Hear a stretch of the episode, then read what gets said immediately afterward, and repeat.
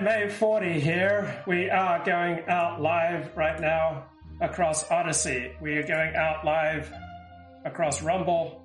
We're going out live across my Facebook page and my Facebook profile. We are going out live on YouTube.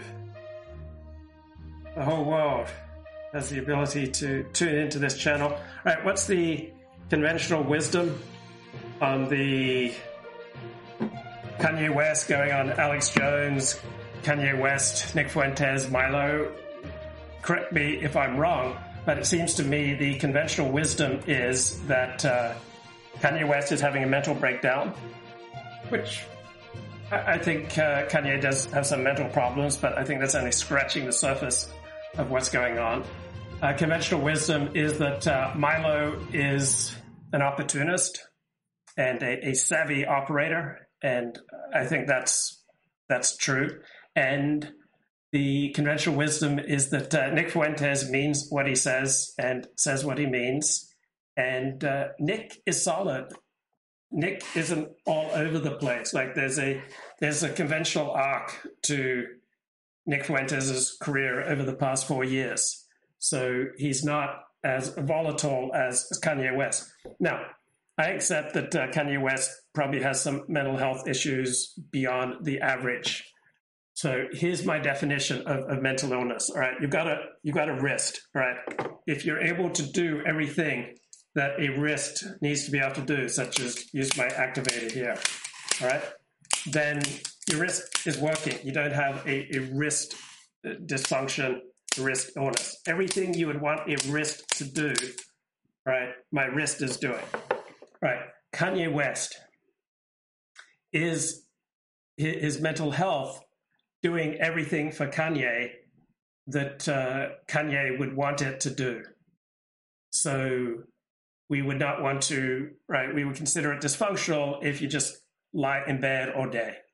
We would consider it dysfunctional if you cut ties with the people most important to you and there's no significant gain.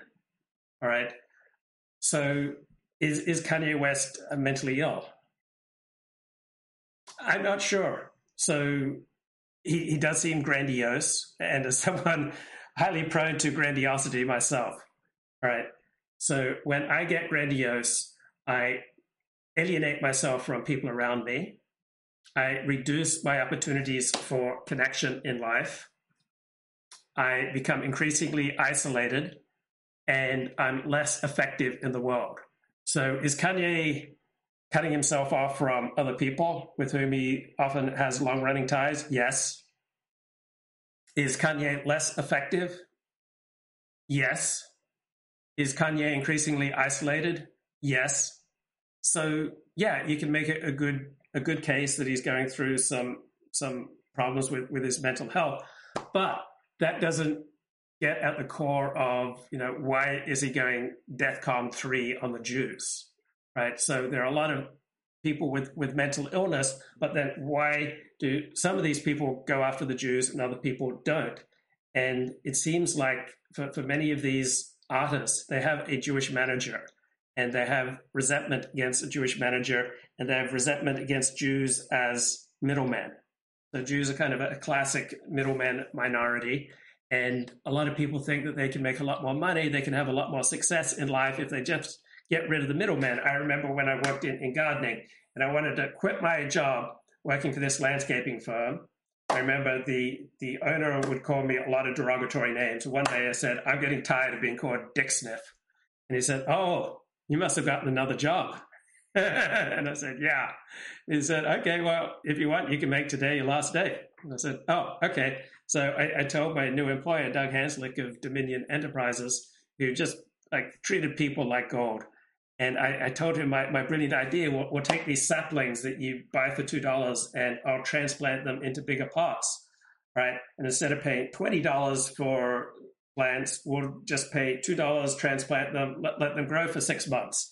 Now, there's there's a reason that everyone doesn't do that, right? Because it takes time, it takes a lot of effort. You have to make sure that these these plants get water and fertilizer, and you have to then wait for three, six, nine months a year for the, the transplant to to work effectively. So there's a reason there are middlemen minorities, right? There's a reason that artists tend to have agents and managers, and that these agents and managers get paid pretty well. Agents typically take 10%, managers typically take uh, 15%.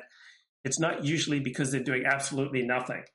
And so Kanye seems driven, like many artists, to rebel against his management, to rebel against middlemen, and to rebel against people who he thinks are getting rich on, on the basis of his talents. He doesn't really see these other parties as contributing. So I think this is not effective for Kanye. He's lost about a billion dollars, right? I would say that that uh, his his mental evaluation of reality is not serving him.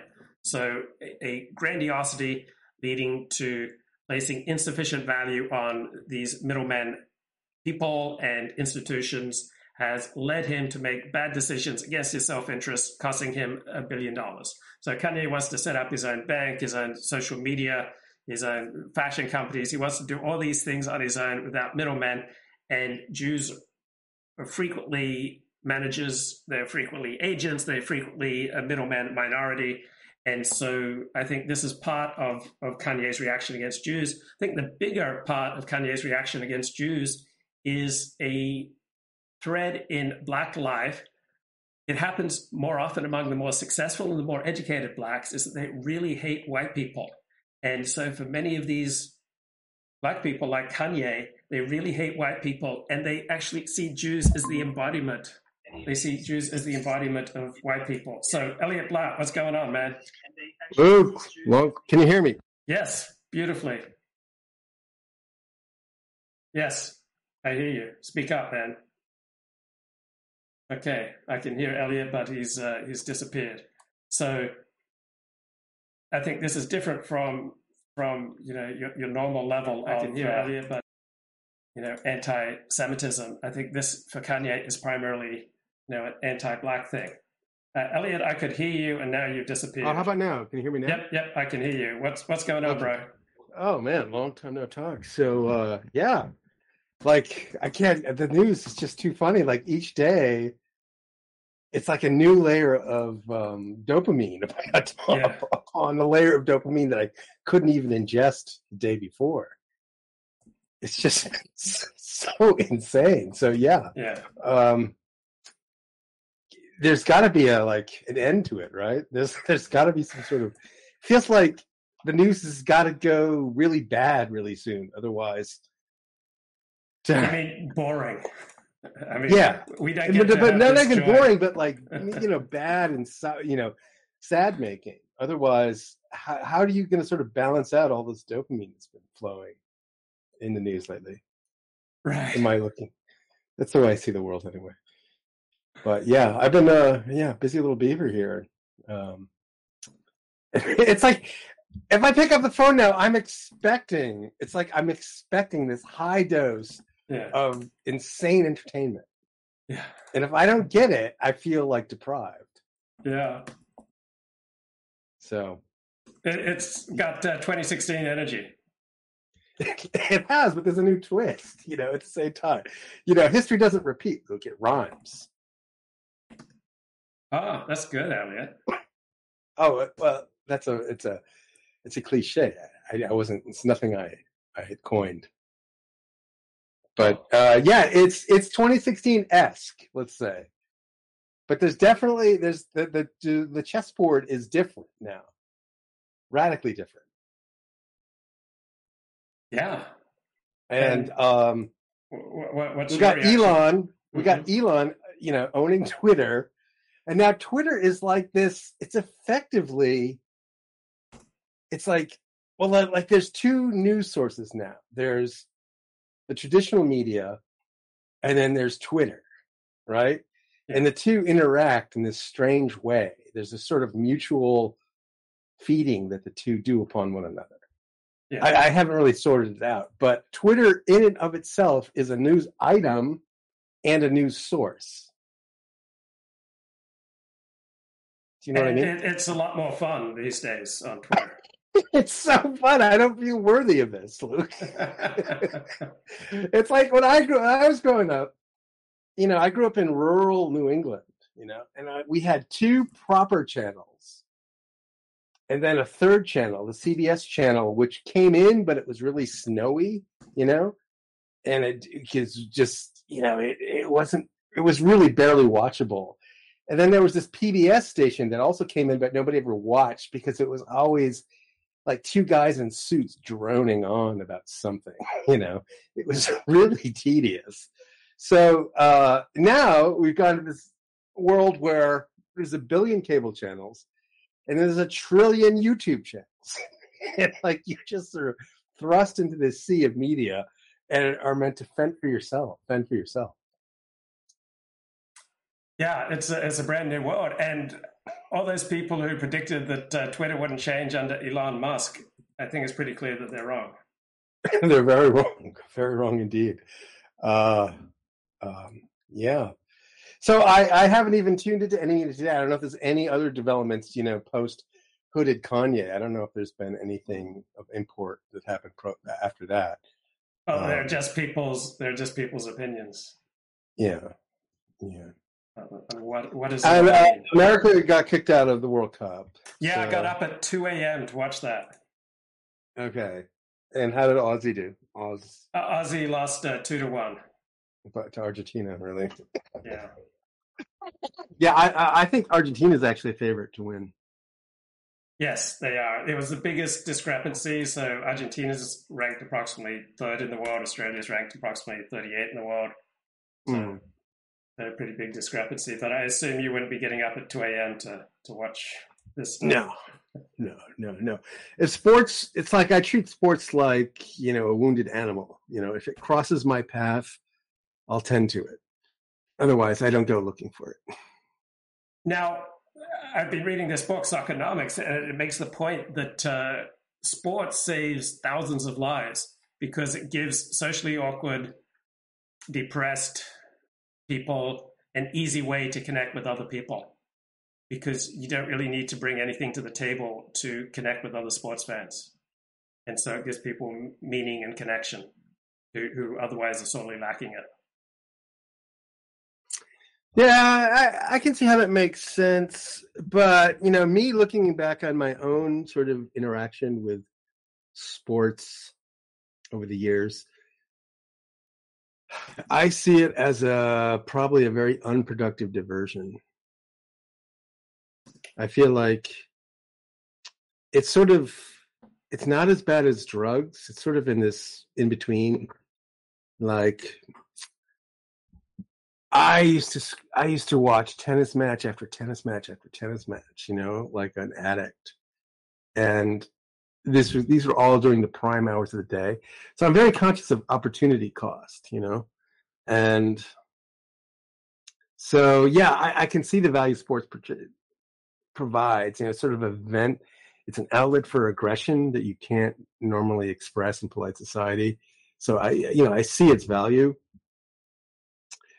but uh, I don't think I, I think there's still a significant opportunity cost, especially the way so many tr- people treat sports.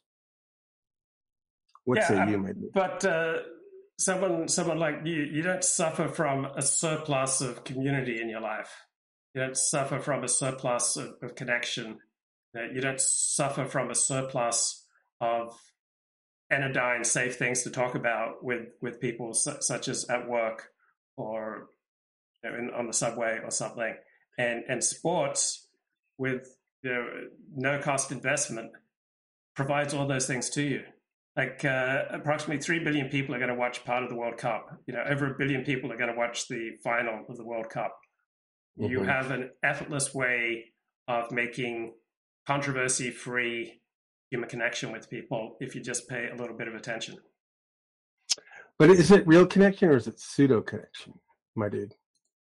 It depends. It, it all depends on what you do with it. I, w- I went to a crowded bar this morning filled with 95% Australia fans. And I didn't get into any deep humor connection there. But when you get on the same, if you just march with people, you'll feel great afterwards, even if you don't talk to them. And so being in that crowded bar, filled with energy, you know, participating along, it's a high and it recharges you. It's good for you. It's really, really good for you. Now, is it is it a substitute for deep and meaningful conversation? No, but it's sure better than uh, than nothing. Yeah, I, I'm not making um, necessarily value judgment.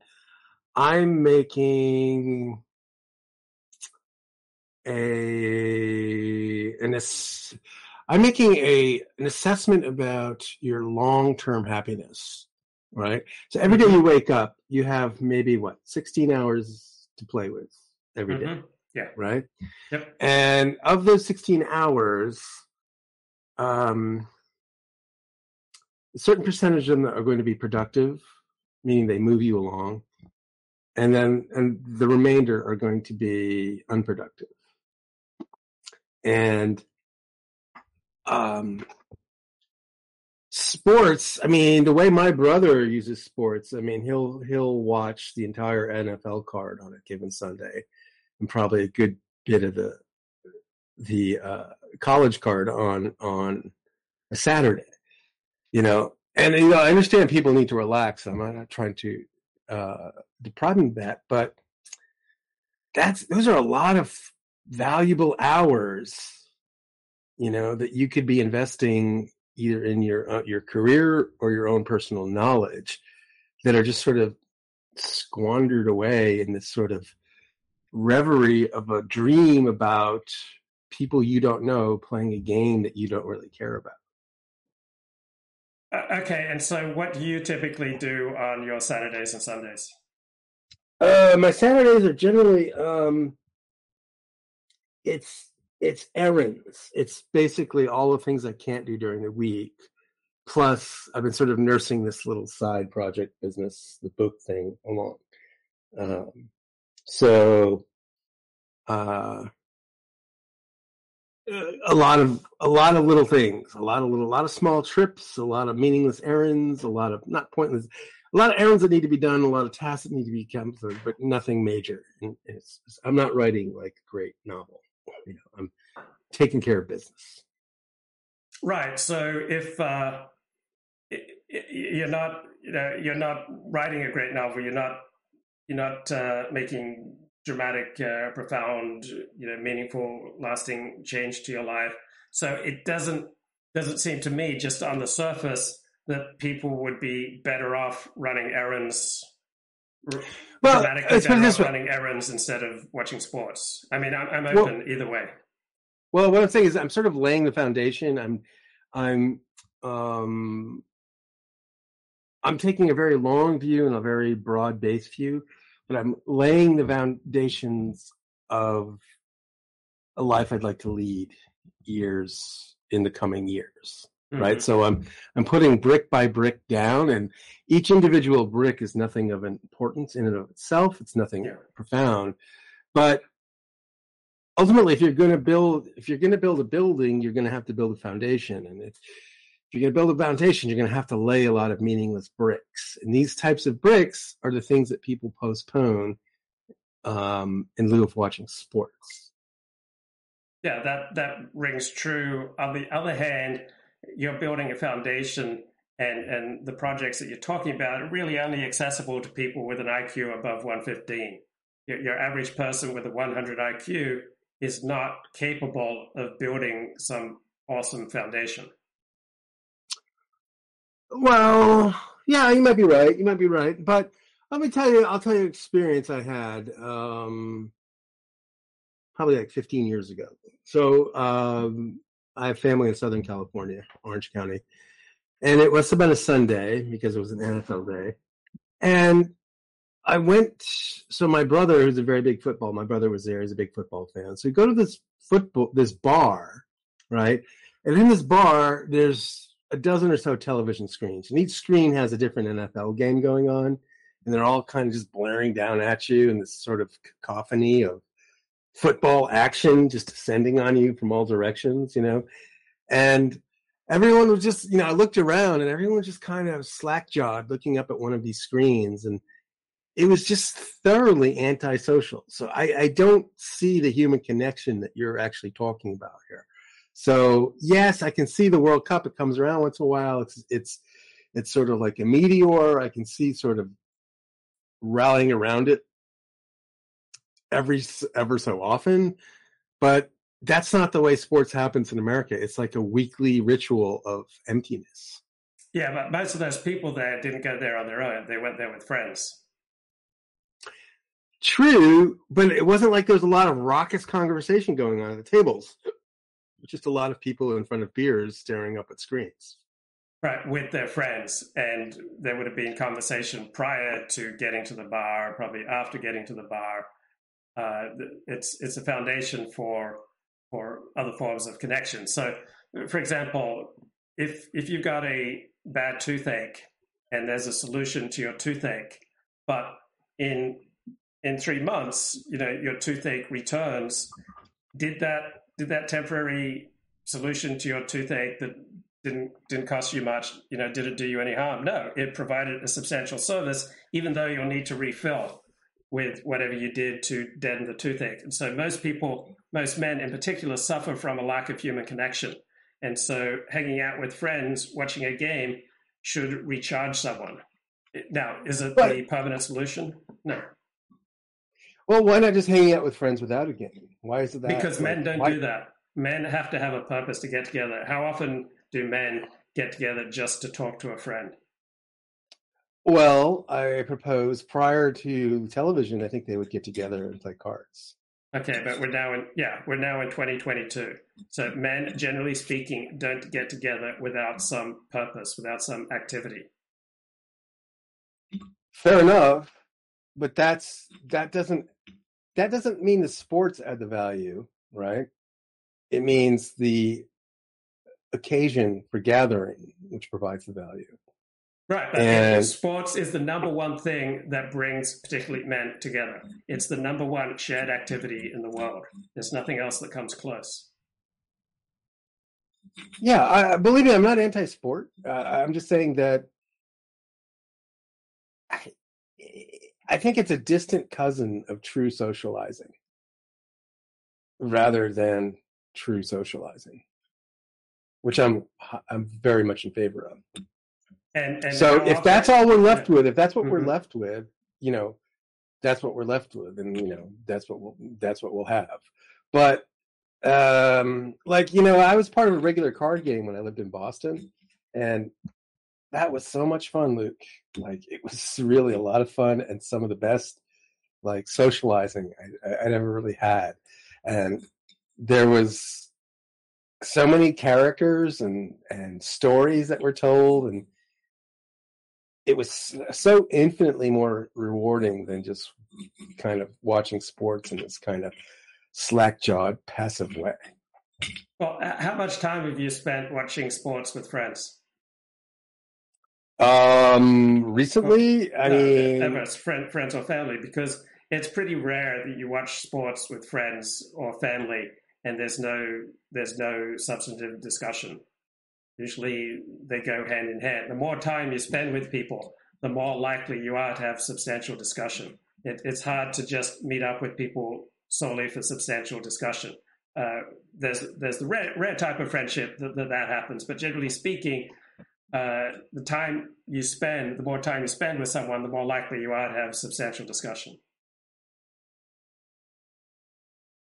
That's true. Um, so it's been a while since I, I, used to watch a lot of tennis. Like I said, when I lived in Boston, I watched a lot of baseball for a while, and I quickly got sick of it. Wait, wait, with um, friends? We're talking about with friends or family. Um, Mm. So when I would watch sports with, with friends, uh, we we would sometimes we talk about the Bible, sometimes we talk about politics, sometimes we talk about what's going on in our life, sometimes we talk about business or education or dating. Uh, all sorts of other topics would come up in the process of watching sports. So, have you not found that, or is your experience of getting together with a friend or a family member to watch sports that, that uh, it never leads or rarely leads to substantial discussion. Yeah, I mean, I haven't done it in years now because I've um, like I've replaced I've replaced watching sports with live streams. Yeah. you know, Yeah. and um, which is to me, I think a better. I think it's better than sports. Um, yeah, I, I agree with that. um, I, I guess I've seen so many people so consumed with sports, and this is especially true in Boston, where it's really the only thing going on. The people seem to be really one dimensional. You know, the, the people don't. If that's all you can talk about is sports, Right, obviously, uh, if if all Mm. someone can talk about is God, there's there's something wrong. If all someone can talk Mm. about is politics, th- there's there's uh, something wrong. So obviously, it's just a it should just be a supplement. But when when a political movement such as the alt right, you know, heaps contempt upon sport ball, I think, great, you're heaping contempt on the possibility of connecting with billions of people. Right, you are turning off the easiest way to connect with with other people. Uh, so obviously, you can overdo anything. You can overdo Mm. God. You can overdo religion. You can overdo drinking water. You can overdo exercise. You can certainly overdo sports. But if you want to easily connect with your fellow man, it seems like a moderate intake of sports, maybe 10 minutes a day, would be in most men's best interest. Fair enough. Yeah, I don't disagree. I don't disagree. Um, but I, I would like to. Um, I guess there's active entertainment and passive entertainment. I think ultimately watching sports is a passive entertainment, and I think there's just way too many passive entertainments. I think people are more enriched by active entertainments. By That's- active entertainments, I mean things doing something in the real world, becoming Okay. better at something. So I had to learn social skills. I went to a sports bar approximately nine months ago for the first time in maybe 30 years. I had to suddenly brush up on a whole new set of social skills. I, I wasn't aware of what, what's the etiquette, and I you know started talking to strangers. I you know made connections. I it was awkward for me because I haven't spent time in this in a, in a bar for approximately 30 years. And then I just went to a sports bar this morning. Uh, there's a whole different way of ordering coffee here. They don't sell coffee in a bar. So there are a whole bunch of social skills that I had to learn and a whole bunch of social challenges that I had to learn by going to a sports bar. It was a highly active and uh, mildly nerve wracking experience for me both times. Well, I, I saw that video, Luke, this morning, and you looked like a fish out of water. You totally were not in your element, you know. yes. Um, and it really looked as somebody. It really, it just became clear just through your your body language that this was, you know, this wasn't your natural habitat. You were, um, you were a ficus among eucalyptus, Luke. You you were you weren't comfortable, but you wanted to be comfortable. Same time. Yes, that's exactly right. That's a, an excellent read. I was I was not comfortable. I wanted to be comfortable. I put myself in a situation that is not natural to me. I don't naturally spend time in pubs. I was I had trouble ordering a coffee. I twice took someone else's coffee when they know, brought the coffee over, and the other person had to bail me out. Uh, it was like I had someone come up to me, like security, saying, "You know, what are you doing?" When I was live streaming, um, Yeah. it, it was it, it was an awkward and challenging experience. But that that like that's a that's a really good thing to, to put yourself in awkward social situations and learn new skills. So how long did you last in that? I, I the whole game, You made the whole game. yeah, two hours. go. Yeah. Well, it's funny you say that because you know, I um I used to go to to bars and watch sports and do all that stuff, you know. And I was just out and about today on one of my errands. I walked past I walked past a bar. It was just sort of early. They were just sort of just kind of opening up and I looked inside and I thought, oh, maybe World Cup's on. Maybe I'll go in and maybe I'll watch and and then I just looked and the environment just seemed so like repulsive to me that I it I couldn't do it. I had no desire to do it. And whereas years ago, I would have just jumped right in and thought it would be the perfect thing to do. So I don't know. Um, So yeah, there's a very there's a very dark energy in bars, Luke. It you know, depends. just- It depends on the bar, but yeah, the, the energy in I noticed the energy in American bars is much darker than the energy in, in Australian bars. Like people go, seem to go to American bars to get absolutely blitzed. Yeah, and it, I think it's probably more solitary in America than it is in Australia. Yeah, because a, a lot of people will just kind of buy a, a, a beer and just kind of stare off into the distance and not really engage and not appear like they want to engage. Whereas I guess Oz is different. yeah. it wouldn't surprise me if Oz is different. Yeah, it's somewhat, somewhat different because there's just uh, you know higher quality of life. There's not nearly as much reason to be afraid or on edge. If you drop your wallet, you know the odds are high, very high that someone would return it to you.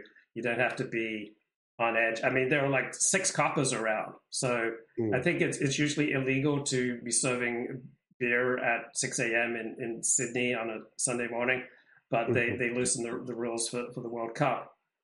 Mhm. Uh, but uh, yeah, it is it is much more of a kind of a family, communal, you know, much more socially acceptable. Uh, like families go to pubs and you know order a meal. Mm. Yeah, I was shocked. I mean, I, I know, like in Ireland, I guess that's a big part of the culture. Like, it's perfectly acceptable to bring your kids to a bar, and it's certainly not the case here. Um, or people definitely look askance at you if you do. Um, but it's also like you know, in a more cohesive society like Australia, where you have these special occasions, you can bend the rules, right? Whereas in America, I think you can't because it has to be much more by the book because it's everything is so law governed. Whereas, uh, am I right or wrong? Like, there's Yeah, a way to bend yeah. the rules yeah, when there's a lot of Because, uh, America's trust. much more litigious, and it's an individual society where almost every interaction has to be negotiated. Where in a more corporate society, uh, you don't have to negotiate interactions because most things go without saying. yeah, yeah. There's a, Ugh. there's, there's a bar. I think the number one sports bar in Sydney is called Cheers, oh yeah. Based on the, the, the TV show, which is just an excellent show. And uh, yeah, you can pretty much twenty four seven get get any sport you want there. well, yeah, Sydney. you know, Chinatown. um, that was a you know that bar is theoretically based in Boston. It's it's you know and fictionally based in Boston, and there is the actual Cheers bar in Boston, and it was a tourist destination um, for people traveling to Boston, but locals eschewed it. It was seen as very very gay to go to the Cheers bar. And uh, how much time do you spend in bars Recently or, or cumulatively in my life, in, in the past year? zero. And how much time do you spend dressed in women's clothing in bars?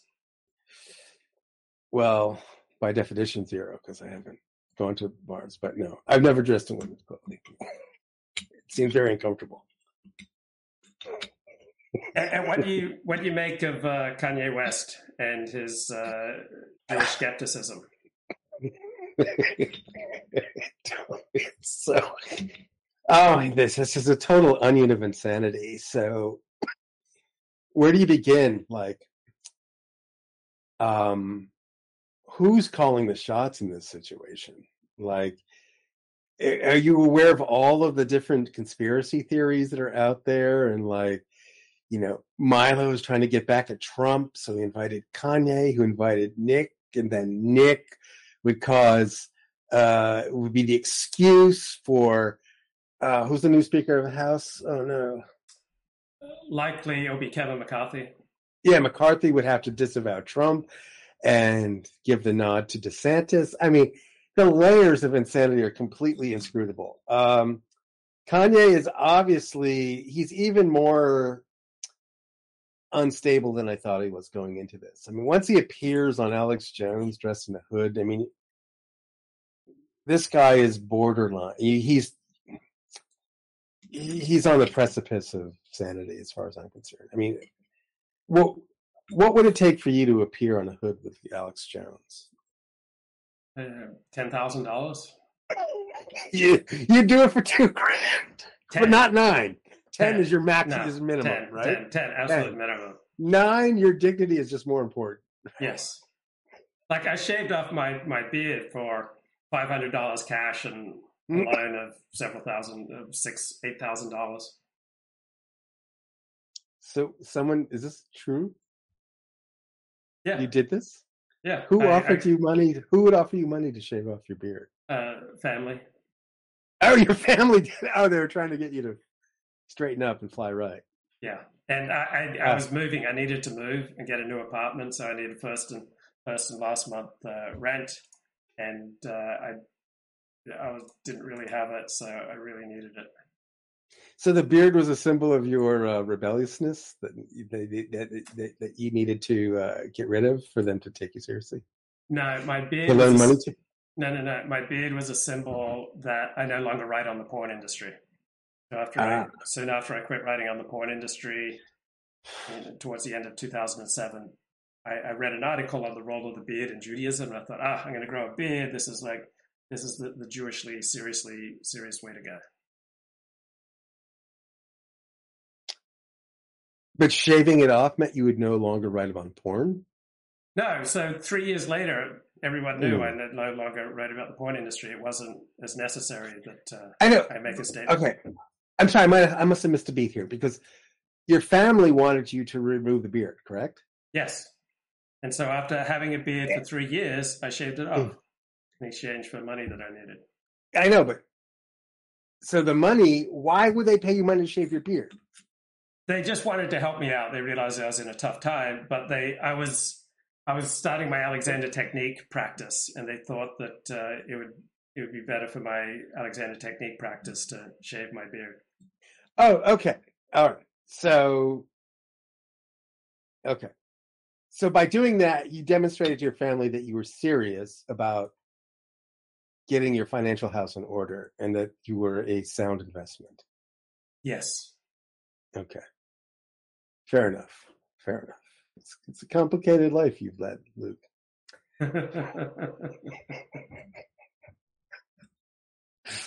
So uh, I got to tell you, Luke, I've been listening to this guy Matthew Cox. Uh, I've sent links to you here and there. I don't think you've read them, but each one is more like spellbinding than the next. It's really interesting content. And this is a guy that's was he like ripped off Bank of America for like fifty million bucks, Mhm. and then was sentenced to twenty six years in prison and then he ultimately got out for I think after 13 years. And this guy's incredibly high IQ. He's not your average criminal, right? He's just he's a fraudster, and he he admits this full on. You know, he's completely come to terms with what he's done, and now he's just sort of processing it, and then he's just sort of bringing the message of fraud and prison and all of these unseemly things that we don't really normally deal with or know about and he's been through and he sort of like translates this experience to normies you know Mhm. and like oh it is so interesting and there is like there's these parallels to the alt right like um but he's got like like okay so you know we we talk about like high iq and you know people with higher iq tend to not commit crime. Like there's a sort of one-to-one correspondence between iq and law abidingness right? And then on average that's true right? The more dumb you are the more likely you are to be in prison. The more intelligent you are the more likely you are to avoid prison correct? Yeah. but we're dealing but there are exceptions to this rule right? And so a lot of fraudsters are incredibly high iq you know Yes. They've sort of managed to pick the lock of the system and explain how they've picked the lock. And it's to me, I find like it's just really captivating content. And I'm wondering if it's like dangerous to even listen to this content. Uh, well, I think there's an easy answer to that. For some people, it is dangerous, and for most people, it's not dangerous. True, but It's like uh, reading Mein Kampf. For 99.9% of people, reading Mein Kampf is not going to do them any harm. Mm. Is that fair? that's yeah, that's fair. But I guess you wouldn't do anything. You wouldn't act on anything until the idea to act on it, till the idea first bloomed in your mind. You know. Right, but it would only bloom in the minds of certain people. I disagree. I think it would bloom in everyone's mind, but not everyone would have the wisdom to uh, evaluate the consequences of acting on the idea. So, what percentage of people do you think would face even a minimal amount of, of peril of, uh, you know, imitating these these criminal ways if they start watching videos on Matthew Cox? So, I would say one percent. A few of them. I would say, I would say, um, I like, like you'd like to say, I think it's the situation's the boss, right? yes. normally you and I, you know, most people with, you know, an income and connections and family, and they wouldn't act on these ideas for fear of all of the pain and disruption it would cause to them. But let's say your back's against the wall, you know, the cards you're dealt are led to, and you're, you're, um, you know, you're facing foreclosure or eviction, and suddenly crime seems like the only way out, right? Yeah. Are you sure you're you're strong enough to resist that urge? We don't know until we're tested, Luke. Yeah. And so I don't know. I, I that's why I find this so interesting. I find this this guy's topic so interesting. Like it's like a lot of these people don't realize they're embarking on a life of crime when they just do one little crime. But usually what happens is there's the spiral that kicks in, right? And then they think the way that they can reverse the spiral is to do yet another crime to right the wrongs of the previous crimes and like get back to even, you know? Do, do you see what I'm saying? Like, and and like take the example of um, Sam Bankman-Fried. It's perfectly possible that you know I have and I have no idea what's exactly happened, but people start chasing losses, right? And then they lose again, and then they have to chase even still more losses, and then the thing spirals out of control. So what started as a game turned it out, you know, in the end could like spiral into a wholesale crime or a wholesale series of crimes. Um, so this is what I think about when I'm hearing these guys talk about their lives of crime and their stints in prison and how one thing led to another. Um, I guess uh, I just find this more interesting than most people. No, it, it is interesting. It's, I mean, you could read the novel Crime and Punishment, Yeah, which, which there, are many great novels on this theme, or you, can watch watch videos. I mean, true crime is about as addictive as pornography for many people, particularly women. Like for women, they usually use you know true crime in the same way that men use pornography. It just meets some some visceral need. On the other hand, I think there is a really healthy way of of harnessing this to try to catch murderers. So there are amateur clubs that, that try to solve murders, and they have solved a lot of murders. So I can't think of anything more uplifting and valuable. But for most people, their participation in true crime is just pure titillation and uh, voyeurism. But th- there are healthy you know, there are healthy forms of uh, true crime, be it books or videos, and then there are voyeuristic and and more shallow forms of true crime. Yeah, yeah, I can see that. Um, you know, and I, I think about those times with the guys that I would play cards with in Boston, and just how interesting they were. You know, they were they were they just seemed to want more from life, and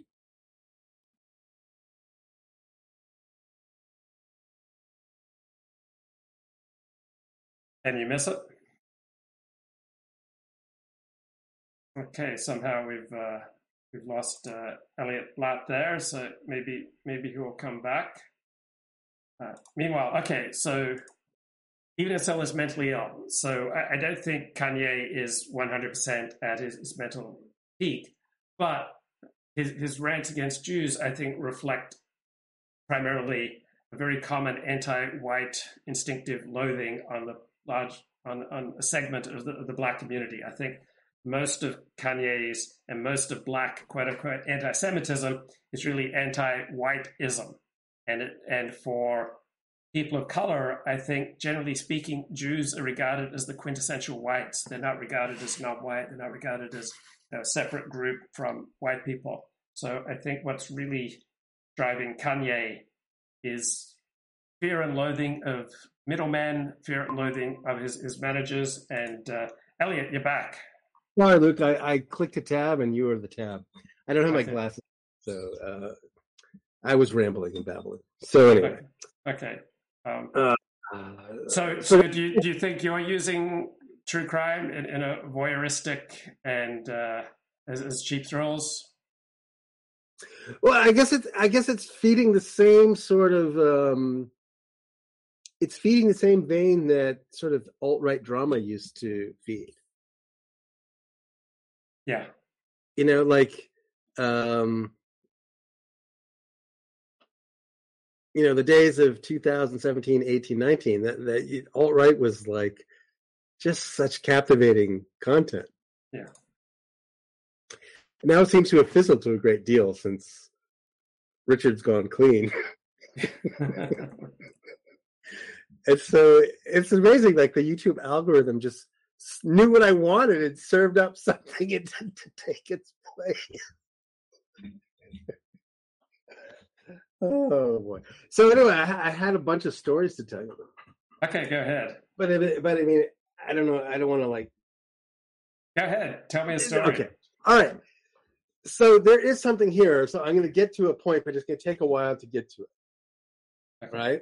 And so I forgive me if this is if this story rambles a little bit too much, but it's it is leading somewhere, but it's going to seem like it's not leading anywhere. So just if I could put that caveat out. So I'm I'm asking you to indulge my circumlocutory um, rambling style here, but um, so like a couple weeks ago, I um the gas the check engine light came on in my car.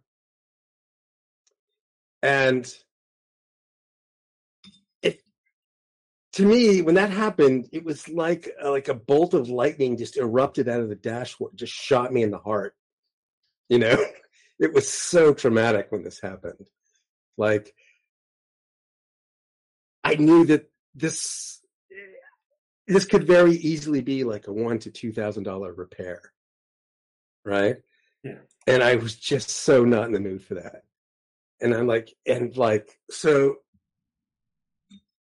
I just kept like, I, I started going through the five stages of grief, thinking maybe it's a mistake, you know, I was bargaining and think, maybe tomorrow I'll turn the car on and then the light will be off. And, you know, I'm going through all these stages, right? Thinking that I just this type of bullshit can't happen to me right now. I'm not ready for this at this moment. I, I just want to pawn this off to like six months from now. I think I'll be better suited to deal with this. So anyway, so uh, days go by, and like a week goes by, and then it's clear to me that the light's not going off, and that there could be a problem, and I need to take it to a shop. And and so I finally I stirred up the resolve and I made an appointment at this So I, I drove to his dealership and I said, okay, I got the engine light on. And this this guy comes out and he's like a he's like a little Kanye guy. And he's got like an earring and a do rag, and I'm like, "Yo, man, like there's an engine light in my car." And he's like, "I don't know, bro. It could be like 300, 600 bucks just to look at it, just to look at the light, you know. Never mind the repair, just to do the diagnosis." And I'm like, "Oh God, like that dread that came over me, you know." And so I back out of there. I'm like, "Fuck this! I'm not going to this guy." And then I remembered, you know, some guy had given me a, a, a referral to this other guy a Chinese guy, and told me this was the guy to go because he was honest, you know, and he did good work, and he uh, he um, he was someone to be trusted. So that's what I did. I made an appointment with that guy, but then I'd forgotten about the appointment, and so so the morning of the appointment came around, and I went out to my car because I'd forgot something in my car. So I still have my, I just wearing like this ratty sweater and some pajama bottoms.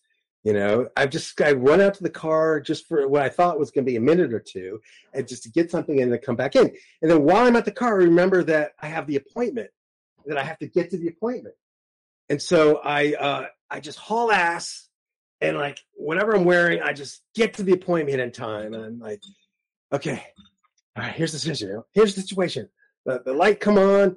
Uh, could you just tell me how bad it is? And uh, I'll, I'll be right, you know, I'll be right back. So while I'm going there, while I'm driving downtown, all these omens start appearing, you know, traffic jams. There was this one particular traffic jam where there was this woman like on a gurney and the ambulance was there and lifting her into the ambulance. And I'm seeing this and like there's this feeling of doom that's coming over me because like why else would I be seeing all of these terrible scenes on the way to the traffic to the to the mechanic. Like this is all the omens are pointing in a very negative direction. So I'm thinking, oh, this is going to be 2000. This is going to be a huge repair. This is like a total engine replacement. You know, I'm going through these these cycles of grief while driving, like mm-hmm. thinking that I like there's been a lump found. You know, and a lump in my lungs, and I'm going to need surgery. I, I'm I, I just doom and gloom is just overtaking me as I'm driving. So mm-hmm. I finally get to the mechanic and I say, okay, here you go. Uh, could you check the engine light and just tell me what's going on? He says, sure, man. Uh, it's about 10 a.m. at this point. He says, I'll call you around noon. So, all right, fair enough. And so I got to kill some time, right? I got two. Uh, this is so. By the way, the the uh, the, the the garage is on 10th Street, which is also where Twitter, the Twitter headquarters are, and you know how Elon's been on the news. Yes. Yes. So I'm thinking, ah, I've seen this in a dream.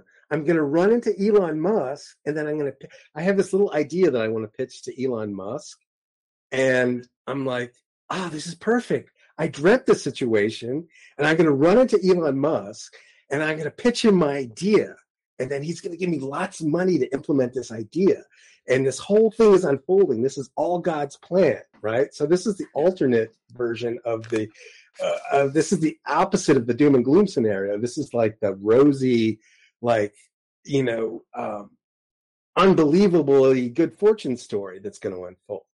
So i'm roaming around 10th street going to various places. So i've got like a gift certificate to bed bath and beyond which has been in my pocket for for for year for like six months. And I thought, well, maybe I'll just go buy something at Bed Bath and Beyond with my gift certificate. So I do that. I buy some sheets and some some other crap, and you know, it's the only time I could like stomach Bed Bath and Beyond. And I'm walking around and I'm deliberately taking as much time as possible because I'm literally like just killing time for two hours, you know. And so I'm ambling around. I buy some grapefruit juice at Trader Joe's. I'm just it's been so long since I've had like so much free time to just piss away in this manner, but I was sort of excused because my hands were tied. The car was in the shop. It was like this little Ferris Bueller's day off type of situation that I got midweek, which I don't normally get. So I'm sort of savoring this opportunity at the same time dreading knowing at any time the guillotine's going to fall and this huge auto repair is going to happen and i'm going to be fucking distraught because it's going to cost lots of money and you know, at the same time, I might run into Elon Musk because why else would I be on 10th Street roaming around if not to run into Elon Musk? So it's like this weird slurry of ideas that are just going on in my head, you know, and it's endless and totally. And I, so this just drags on for like two hours and he doesn't call. And there's a third hour. So finally it's 1 p.m. And I walk by the shop and it's all locked up. And like, where the hell is this guy? So I'm like, the only reason he's locked up is because he's going to buy this expensive part, you know? And so this added to the drama. I was like, oh, it's going to be even more expensive than that. Right. And so I go to this cafe and I'm like, all right, whatever fate has, whatever fate has in store for me, I'm willing to accept. I'm going to, you know, God, it's it's it's it's in God's hands at this point, right? Yes. So I, I drink my little chai tea, and then finally I drink out and I go back to the garage, and the the, the shop is open, and he's there, and I walk in. I say, "Well, uh, so uh, what's what's the news, my dude? How, how bad is it?" He says, "Oh, no big deal, dude. Uh, some guy didn't put the hose all the way in. There's no repair needed. Uh, it's nothing wrong. Zero wrong." So, and I look at it. I'm so happy right now. Right, I'm like ecstatic at this point because I've been dreading this moment for like three hours, and suddenly I learned the good news. There's nothing. There's no. It cost me literally nothing. Right. Mm-hmm. And then I get in the car and I'm saying, you got to let me pay you something. You got to let me just, can I give you $50? no. He's one of these guys, like real old school, you know? Wow. No, man. You know, he couldn't, I, I, multiple times I offered to pay him just for the time of looking at it, which he did justly deserve, you know. Yeah. And he wouldn't accept any money. Mm-hmm. This is like, how often does that happen? You know, somebody of this character. So obviously, this is the only guy I'm ever going to take my car to for the rest of my life. Period. Yeah. Right. Yeah. But so, so there's many things here. It's like a, why does my mind start racing like this? Right. And B, why is it so unreasonable for me to expect like honest treatment? You know, I'm still trying to process this whole day. Um, Okay, so you, let's you, yeah, let's let's break it down. So I think both you and you and I operate with with chronic levels of excess anxiety. Do you, do you think that's accurate? I think so. I think there's no other other explanation. There's no other explanation. And I, I think we operate with chronic levels of anxiety because we haven't we haven't quite found our path. There, there's still you know, there's still a lot of right. We we just haven't haven't found haven't fully found the, the path, and yeah, we we both operate with excess anxiety, and and we'll be better off if we can moderate it a bit. Uh, I, I, think that's the, the the main upshot, and and so I don't think it's about being in San Francisco or being in a big city or being in America versus Australia, though I think that probably plays an element. So I haven't felt any fear of, of which I'm aware of, of, crime since I've been in Sydney, for example. So that that level of anxiety is not here. Is Australia is a more cooperative. It's just a, a nicer place, low, low crime levels. Uh, so so yeah, I think I think what we're talking about here is primarily about well-worn neural pathways for each of us that uh, we would benefit from rewiring. I think that's the primary thing that's going on. What do you think? I, think that's true. I think that's true, and I, you know, no, I, I like to enter, entertain the story that, well, I've done this rewiring. You know, I've been working on this for so long. You know, why why is there never any sort of endpoint? Like even on a long road journey, you eventually get to where you're going. Like it's a 15, 15 hour flight to Australia. Yes, it's long. Yes, it's uncomfortable, but you ultimately do get to Australia, right? Yeah. So why is it that the destination never just quite seems to arrive? Uh, because there's probably important work that we're not doing, and we're probably exaggerating to ourselves the effectiveness of the work that we are doing. Yeah. Oh, that was the other thing I want to mention. So, also on my feed, I've been getting these videos about NDEs, near death experiences. Mm-hmm. Have you ever watched any of that content? No. Okay. I just started. I never used to either until recently. And then once you watch one, you get a bunch of the algorithm, you know. So it's about all of these people that in various circumstances have basically died and then come back, you know. And they could have died for 10 minutes or 20 minutes, rarely more than 20 minutes. But they come back and then they tell the tale of what their experience was. So they've all been clinically dead, right?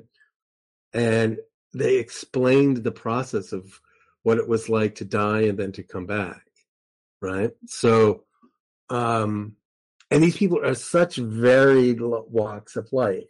You know, you, you you hear about stories like this, and you always think of like this, you know, this California woman. She's like fifty-seven. She wears a moo and she's got a scarf. You know, it wasn't like that at all. These are like people from very like different walks of life, men and women, old and young. Um, you know, scientists, mechanics. You know, the entire gamut of human experience is sort of represented in, in these people that have had these things. And all of the stories are very different, but there's always these same themes, right? And the fundamental conclusion that they, the fundamental teaching, the fundamental um, uh, lesson that they've learned that they bring back is that they regret not having treated people better mm-hmm. you know, mm-hmm. and that their fundamental task and mission was to treat people better than they've treated people in the past. And that all the other stuff was all very secondary. But apart from that, there's also these other things that are interesting, like they like the different phases of the experience, like it's this dark uh experience that finally gives way to this light experience and then they meet beings who have words for them, but they're not words. They're just sort of mm-hmm. telepathic communication and so forth. Anyway, it's just, you know, I didn't expect my. So anyway, I watched a bunch of these, you know, and I found these things to be really uplifting ultimately, as um, in a way I didn't expect. Yeah, yeah, I, I haven't consumed this material deliberately, but when I have stumbled upon it, uh, it, it, does does have an uplifting effect. It's it it clarifies what's important in life. Yeah, yeah. Um, and you know, at the same time, I've been wanting to like share this with other people, but I feel like it sort of crosses a line that uh, it's not really it's not considered good news. I don't think people I don't think very many people will be open to this, right? I don't think it's in good taste. Or do you? Right, you have to you have to pick your person, pick the the situation. It's it's not it's not uh, a normal conversation starter. Yeah, but at the same time, you like I, I feel like I have just so much a lighter approach to life. You know, I feel like um, I feel like it's altered my worldview in a very positive way, and I feel like I want to share that with people. So even if it's not socially acceptable, I feel like maybe it is still the best thing to do. So, what do you think would happen if you directed conversation in, in this direction when it's not socially acceptable? Uh, would probably be. Uh, I think there'd be a range of reactions. One to being very pot. Some people would find it very captivating and interesting, and they'd be grateful for it. Others would be very discomforted and try to exit the situation as quickly as possible. And then a small slew would be probably angry or snippy with me for having done this. I think uh, I think there's a range of responses, but I think the risk of I, I think you would it would put me in sort of the crazy bucket for sure. I think a lot of people would recategorize me if if they haven't already categorized me as being insane. I think I would lose friends. But were they friends in the beginning? In the first place? So I, I mean, this is this is a type of thinking I'm very familiar with because people who are all about Jesus or all about Torah or all about communism. Uh, anyone with a cause thinks pretty much identically to the way you just described. Yeah, yeah. So it, it's in the zone of like uh, proselytizing or evangelizing. Yeah, right? seeing everyone as fodder for Christ or fodder for Torah or fodder for communism or fodder for the profundity of the near death experience. Right. Right, right. And you know, I haven't done this. I mean, you're the only one I've told, right? In our little community yeah. here. Um, um, I don't know. I, I think I think a lot of people are suffering unduly from not having this information, or not even for having not even contemplated. Because ultimately, we do have to contemplate our own mortality, whether we like it or not. But I think a lot of what people do, just to tie things together, they put these questions deep in the in the closet, and then they replace it with sports as a diversion, just to bring us back. What do you think about that? Right, I think that's probably true, but I think if you genuinely want to connect with people, that needs to come first, not any particular topic that you're burning to share, that, that you're burning to improve people on. People don't care how much you know until they know how much you care. Right, but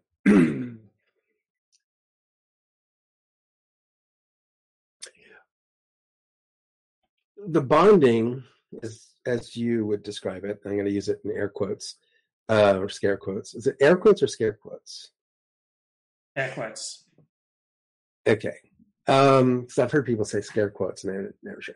Anyway, by the way, a lot of YouTubers, well, popular YouTubers, make some very fundamental grammar mistakes. Are you aware of this? I don't pay a lot of attention to it, but I would assume it's, it's true. Anytime you speak off the cuff, you, are going to make uh, grammar mistakes. Yeah, but there's little, there's like, there's like nitpicky mistakes, and then there's just howler mistakes. But anyway, not to divert. Okay. Um, but anyway, here's the thing: like talking about these matters. I guess put it this way: if you're somebody that can be comfortable, or if you're somebody that you can make comfortable while discussing something as disconcerting as a near death experience. Right? I think in the long run, people will see you as if you're something because that's gonna that topic's gonna bring up a lot of anxiety. But if your presence is such that you can sort of quell that anxiety just by your presence and allow people to think, you know, to think and speak openly about it, I, I think you're doing them a, a real service. I think that's a real connection versus a sort of superficial connection, which is talking about sports.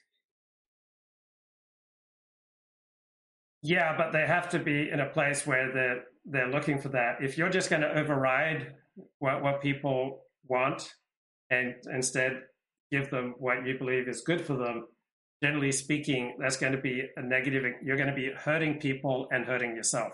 So what you're talking about is is an idealistic path that inevitably leads to both antisocial results and social isolation for you. Uh, you're not wrong. You're not wrong. Um,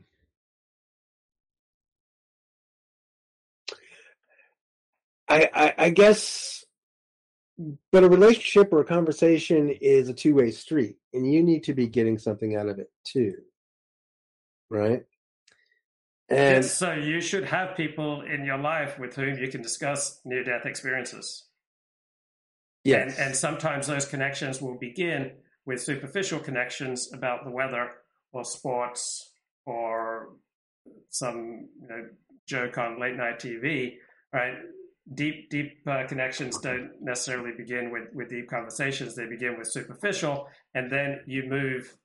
Then you move. That's if you if you're adroit socially, that that's what happens. You don't just jump into near death experience conversations. You start with sports, and then you share a little something from your life, and then the other person shares something from his life, and then you start heading towards deeper and deeper territory. So, for example, I was hiking by Watson's Bay, absolutely gorgeous part of the Sydney Harbour, and I said to a complete stranger, "You know, what an amazing view!" And he, noticing all my electronic equipment, said, "Yes, it is an amazing view. Uh, it would it would make a great photograph." And then within uh, two minutes, I found out that he was a psychiatrist and then we started, within five minutes, we were talking about our favorite books. And uh, 30 minutes later, he was demonstrating to me this uh, matrix therapy. He was in town for a month learning a new form of therapy. So we went deep after about five minutes of progressively deepening conversation. So the first minute was trivial, uh, second minute was mildly personal, uh, third, fourth, fifth minutes are leading towards depth. But I didn't start out asking him about near death experiences. This is a complete stranger. So there needs to be a smooth transition, or you're going to be annoying people. And if you annoy people needlessly, that's hurting people. And you're going to be feeling like crap yourself. So there needs to be a smooth progression from the superficial to the personal to the to the things that are on your heart. Yeah, okay. Bear, bear in mind, I'm I'm not like I'm raising the question with you of whether or not to even bring the topic up at all, ever, right? Not should I lead with it and only want to talk about it, right? Um, it's is it verboten? Is the whole subject matter verboten? No, everything is time whether, and a place. There's there's a time for everything uh, under heaven. Of course not. Of course not. Absolutely no way is you know always verboten. But if you bring it up when people don't want to go there, you're hurting them and you're hurting yourself. So there, there needs to be a smooth transition from the casual to the profound. Yeah. Yeah. Like if you're in a pub watching Argentina play Australia in the World Cup, probably not the time or the place to discuss near death experiences. Absolutely. Absolutely right. Um, okay. Understood. I, I, I, need to reflect on this, but I, I do think um, I do think that I don't know. Uh, to me, it's a conversation that brings people towards reality, and by reality, I don't necessarily mean you know spiritual reality. I just mean about what's important and what's not, what's transient and what's more permanent. Oh and, yeah, it's it's amazing. I mean, I love deep conversations. I mean, this yeah. is this is something I could definitely, if if we were hanging out uh, or just talking on the phone, this is definitely something that uh, I'd love to to talk about. Mm. And it's a quality it's a quality conversation topic. Yeah. Yeah, I just didn't expect it to have like a positive effect on my psychology when it, it actually has. So I have to do some more thinking and contemplating on it before I can think more or say yeah. more. Yeah. And w- what effect did you find watching these videos on near death experience compared to watching videos on true crime? What effect did it have on you? Um, is there a difference? There's a difference. So I notice that I'm able to catch myself in my sort of default sarcastic mental dialogue, right? Yeah. I'm always right there. The, sar- the sarcastic quip is always right there at the ready for me, right? Yeah. And it's sort of like a learned behavior for me to not deploy it, to rather be, um, I sort of have to force myself to be cordial and not say something snide and sarcastic, right? And I don't go around, you know, using sarcasm with strangers. At the same time, I'm I'm slowly becoming aware of my own sarcasm and I'm finally seeing it as a bit unhealthy. Yeah, as a distancing device. It distances Yeah. you from other people and Yeah. isolates you and it allows you to falsely feel superior to other people because they don't get your sarcasm. Yeah, yeah, and I, I think I've basically grown up,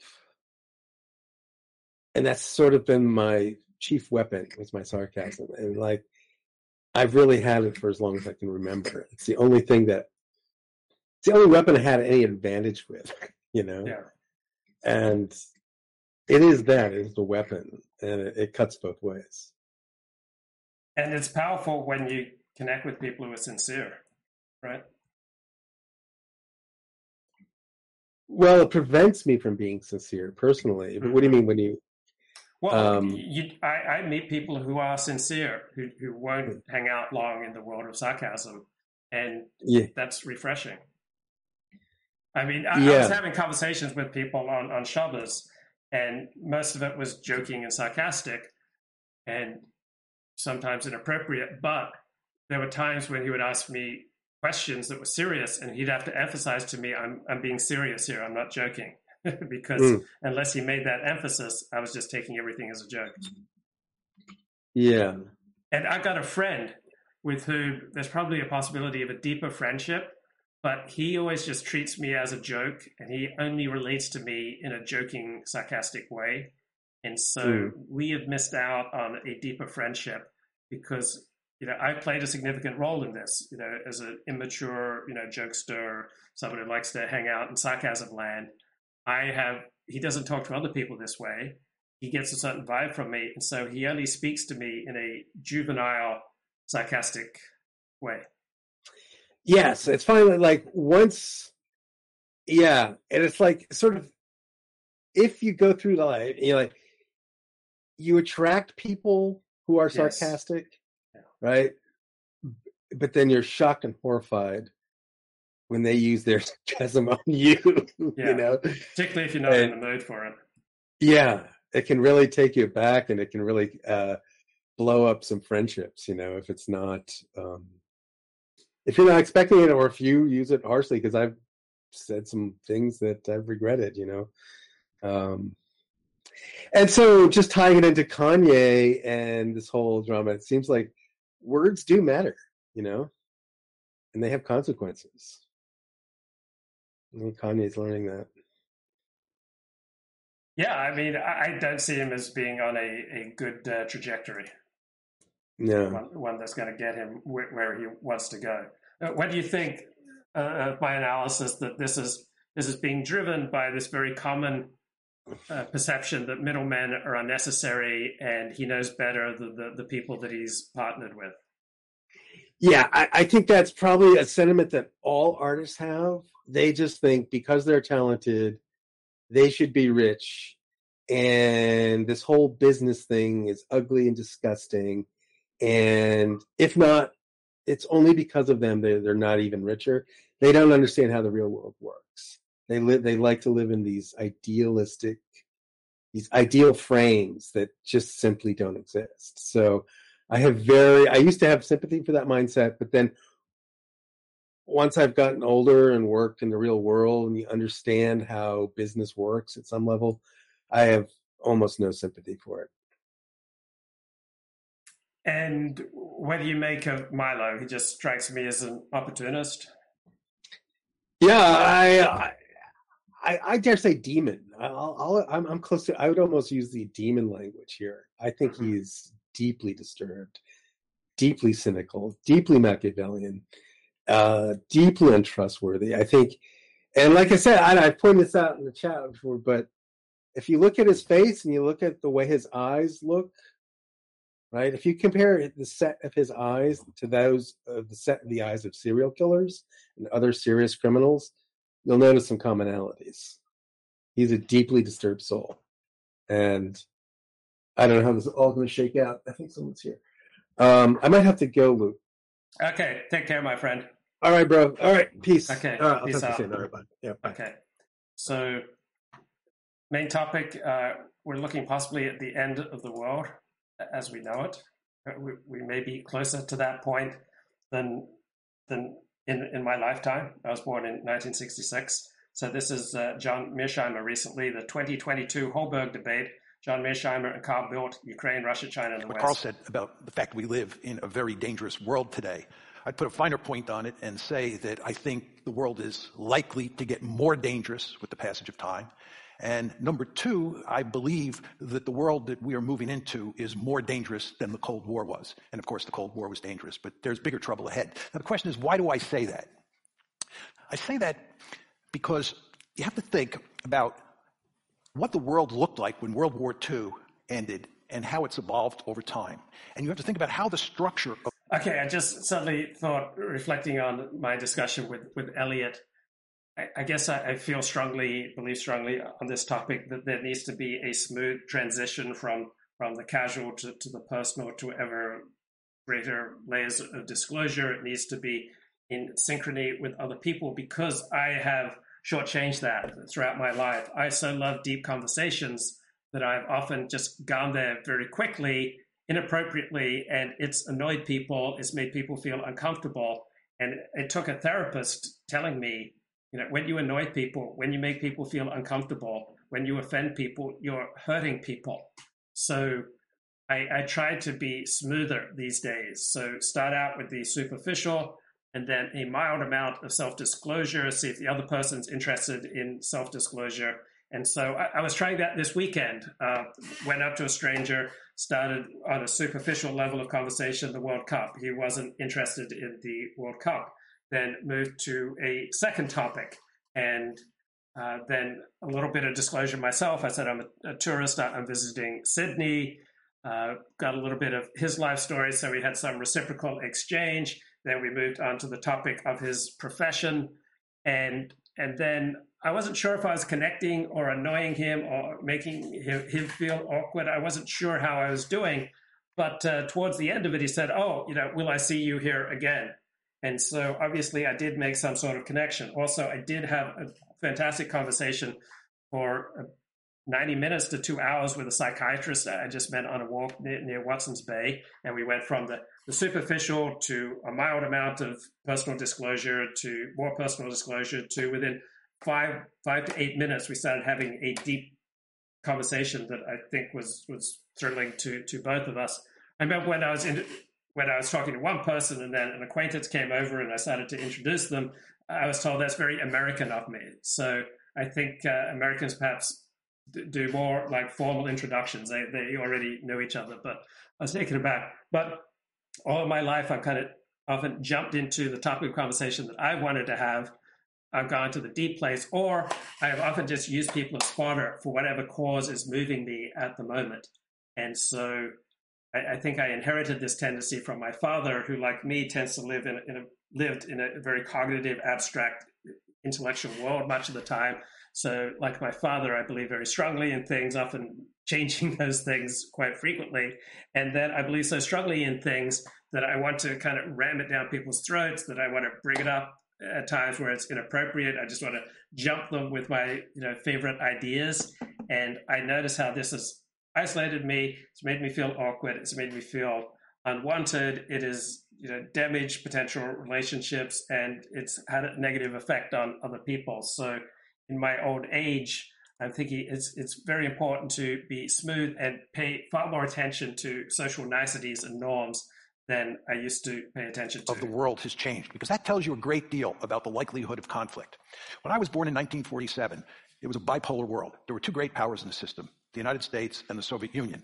When the Cold War ended in 1989, and certainly when the Soviet Union fell apart in December of 1991, we moved from a bipolar world to a unipolar world.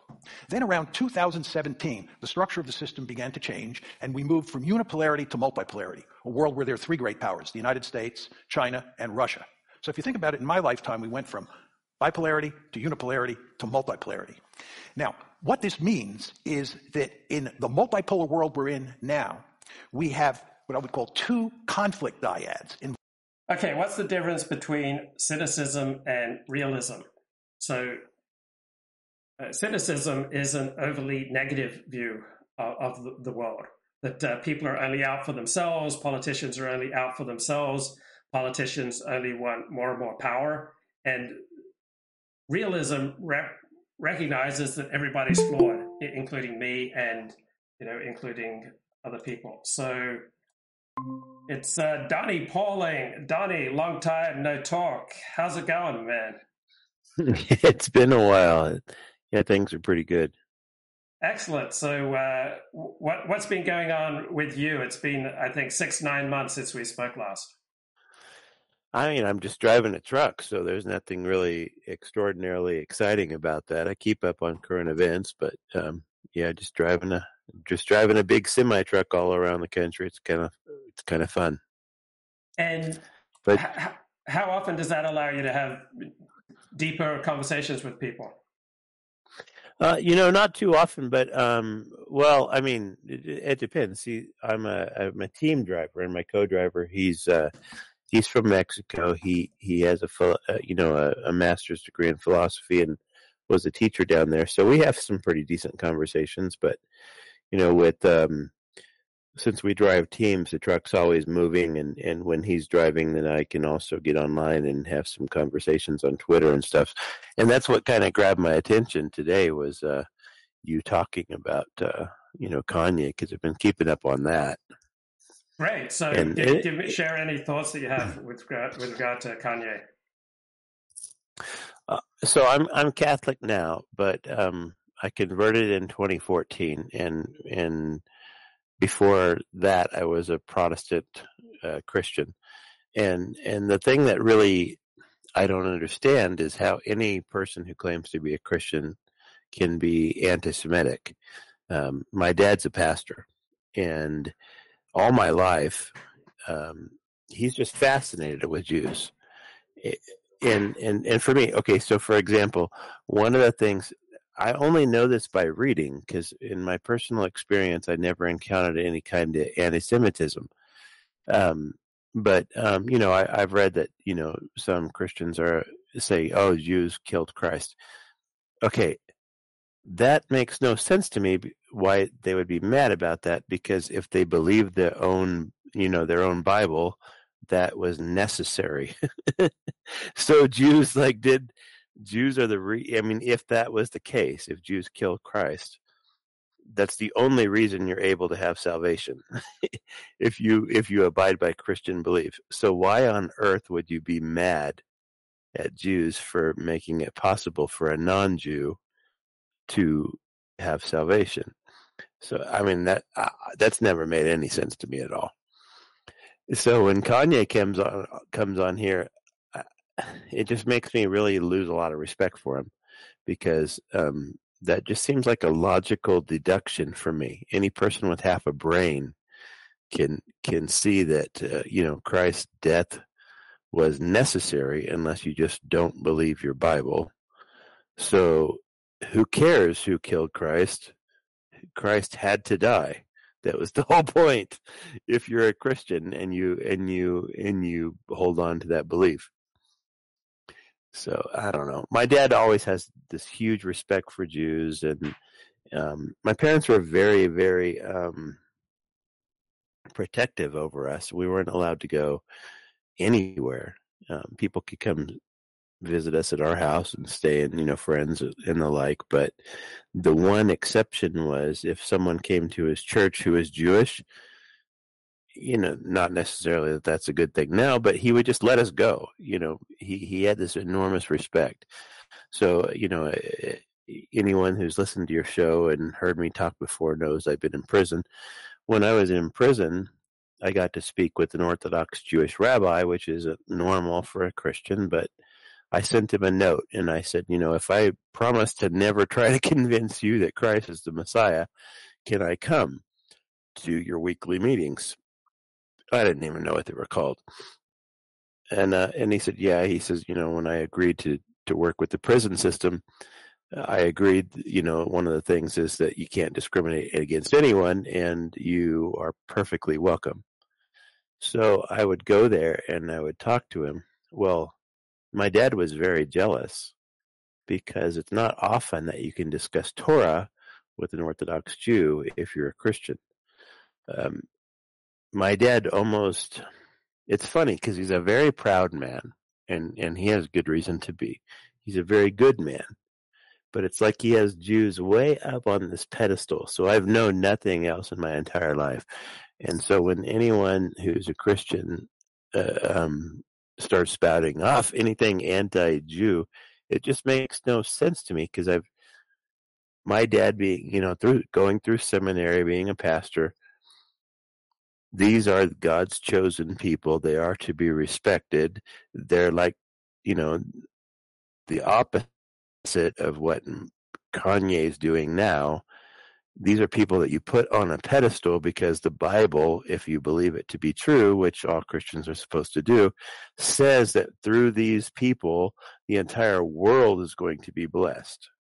So I, I don't know. I don't get it. I think that, I mean, maybe I'm very ignorant, but it, it seems to me that maybe this is just a North American or USA thing where Christians decide to hate because I've never. Okay, why don't you push yourself and try to articulate why, from Kanye's perspective, it makes sense. So it's very easy to dismiss other people and their, their opinions as you know being absolutely nonsensical and completely incompatible with our own life experience. But why don't you push yourself and try to empathize and articulate what you think might be going on with Kanye, so that from his perspective, what he's doing is being brave and telling the truth. I mean, so so the only thing that well, Kanye claims that he is not being anti-Semitic, that he's just telling the truth, and that he's saying that Jews control everything, and he says that God loves everyone. Uh, so I understand that. Now, if he's being genuine, he's absolutely right. I mean, you know, Jews don't control everything, but they are definitely there are definitely a lot of Jews in in positions of power and control. And and I say, okay, well, you know, he doesn't necessarily, from what I've read, say that that's a good or bad thing. Um, I personally think it's a good thing. But um, yeah, there are definitely a lot of Jews who are in positions of power. I don't know why that's controversial to say if it's just a fact. So I could see where, you know, if Kanye is trying to say that that's just you know, a fact that he's sharing, I would say, okay, well, and you know, what's the what's the point? Um, Kanye, Kanye, also, I really do think is mentally ill, and um, can't really help himself. He's kind of succeeded in in spite of himself, and uh, it's kind of sad that people are holding what he says when he's on his little, you know, emotional breakdowns. It's kind of sad that they hold those against him and that he's done so much damage to his brand. Says a lot about cancel culture, which needs to end, of course. Um, but I mean, think, I, what do you think about Donald Trump meeting with Kanye West and Nick Fuentes? Does that say anything I think that, about Trump? I, I don't think it does. I think that what Trump says about that is absolutely true. He knows who Kanye is. He had no idea who Kanye brought with him and probably didn't know who the hell Nick Fuentes was. I mean, Nick Fuentes is important to himself and of course to the to the enemies of Trump, but um, to Trump himself, he's an egotistical maniac who who doesn't really care to know you know who who else is moving in the world. So I, I really do believe that he had no idea who this guy was. Um, I didn't. I didn't know who Nick Fuentes was until all of this crap came up. And I think that anyone who's being honest, the majority who don't know who the hell he is either. Um, so I think that people are making way too much of that. you know, everybody know who's knows who Kanye is, and even if he's in the middle of a, uh, a mental breakdown, I don't see any problem having dinner with him. He's Kanye, you know, so you don't have to agree with him in order to have dinner with him. Yeah, I think anybody on the planet would have dinner with him, just because of who he is. If if the guy shows up on Thanksgiving Day and wants to talk to you, you're going to be intrigued and say, let's hear what he has to say. And what do you think of this Nick Fuentes character? Well, I can only base it on what I've read since, and I'm very skeptical of, of what's written in the media. So, um, if he really is such a horrible person like people are making him out to be, I don't understand what Kanye sees in him. I mean, I do believe that everybody has the right to say whatever they want. That's freedom of speech. Um, but eh, so I don't believe in trying to, you know, suppress his voice. It's just choosing whether or not you're going to listen to it. Um, you know. And, and what but about this character I, Milo Yiannopoulos? Do you have any thoughts on Milo? You know, um, so so for Milo, Milo um, I've heard of him a whole lot, you know, more often than I have uh, of Nick Fuentes. Um, I think that you know he he talks a lot about feminism and Islam and things like that, and um, he too has the right to say anything he wants to say. I, I really am very go, uh, against anyone trying to to censor views that they don't agree with. Um, that's not that's not scripture to me. I don't think you know Christian scripture I'm talking about, which includes the New Testament, but um, I don't think that anyone needs to try to silence others just because they disbelieve or disagree. Um, but anyway, um, and I and I'm really encouraged, you know, by what Elon has done so far with Twitter to allow all voices to be to be heard. I think that's what we have to do. You and I have the free will to block the you know the people that we don't want to hear from. But we don't have the right to say that they shouldn't be heard at all just because we don't like what they're saying. Yeah. That's I, I think that's what's what the problem is with our world. Yeah, I mean, I agree. Twitter's become a much freer, much more fun place since Elon yes, Musk has absolutely. taken over. Absolutely, and if you don't like what someone's saying, block them. You know, I got blocked a couple of times already since since he took over. I had an account that was after you know I made it in 2008, and it was uh, it was permanently suspended just a few months before Elon bought Twitter because I said that I don't understand how any person on the planet could defend an abortion. And, you know, I call them mental midgets, basically. and that was the last straw. They suspended me. But, um, you know, since Elon took over, then my account was unsuspended. I got back on there. I said a few things. People have blocked me. Cool. That's what they get to do. That's what adults should do. They, they shouldn't say that I don't, you know, that I need to be silenced but if they don't want to read what I have to say, block me. That's their right. And, and do you tweet? What has been... Do you tweet under your real name? Um, I don't have my last name in there. No. Okay. No. Okay. But I have my first name for sure. Right. Right. And ha- have you noticed any deleterious effects on your life from your use of Twitter? The only thing Twitter really does is occupy much more of my time than it should. Um, I, I definitely there are times when you know as driving as a team driver and the reason i'm doing that is because it pays decent you know we're we're paid 140000 a year each to drive a truck around the country and and i'll do that.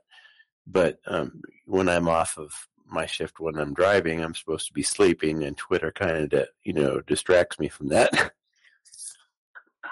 And it's it's a way for you to connect about ideas that uh, mean something to you i assume Yeah, it does. I mean, I'm very pro-life. Um, that doesn't, and I try to explain to people that I'm going to be, you know, very dogmatic about that. But I also use this example if we're going to get on that topic. Um, I was dating for a while a woman who's in a wheelchair. She was a, a cop, got shot by another cop and put in a wheelchair. And she was very pro choice. And I'm not going to back down to her, but I told her too. I said, I want you to have my perspective. I'm never going to agree with you. But if you ever wanted to go to a rally, I would go there with you to make sure that you were safe, and I would hold your signs if your arms got tired. So, I mean, there. My my whole point is, um, I might not agree with her position, but I loved her. And, I have that same opinion. You know, my best friend made his wife get an abortion. I'm very pro-choice, and I don't like what he did, but he's still my friend.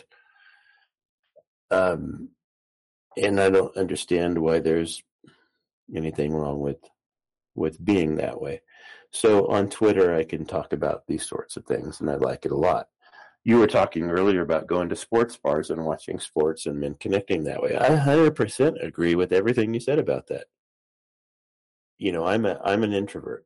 My the Myers Briggs personality um, uh, you know assessments they're very accurate about me. I, i'm an intp i get a lot out of going to sports bars that's all i need. I can go there spend a few hours with strangers talking about the 49ers or if they're you know a, a fan of the team that we're playing um, you know just go back and forth with them get all the social interaction i need and and go right back to my life so i you know I, I was listening to Elliot speak, and I was like, uh, I don't think that Elliot Elliot must be the an introvert like me because I I definitely see the value in in going to sports bars and having these conversations and getting a lot out of it. That's uh, you know I'm I don't have a whole lot of people in my life, which is kind of typical of INTP personality types. You you have a handful who you like to be around and it doesn't mean that you can't be around the general public. You can. You can function fine. It means that when it's time to recharge, you you like to be alone, and that definitely describes me. So, yeah, when you were uh, when you were talking on that portion of the show, I was like, "Yeah, there you go, Luke. You exactly you know articulate how I feel about going to these sports bar events." In fact, I'm going to go to one tomorrow you know, we're in Denver right now, and our truck um, needs a new air compressor. So we're waiting for the Peterbilt dealer to install one. And tomorrow I'm going to a sports bar so that I could watch my Niners hopefully beat the, the Dolphins, and I'll get a lot out of that. I'll BS with people. I have no problem walking up to a stranger and starting a conversation. And then after the three and a half hour game, I'll go back to my room and, and enjoy the silence. How often do you go to church these days? Well, since I'm I'm driving so much, I don't really have um, too much chance. But before I started driving, I'd go all the time. Um, I go to Catholic service.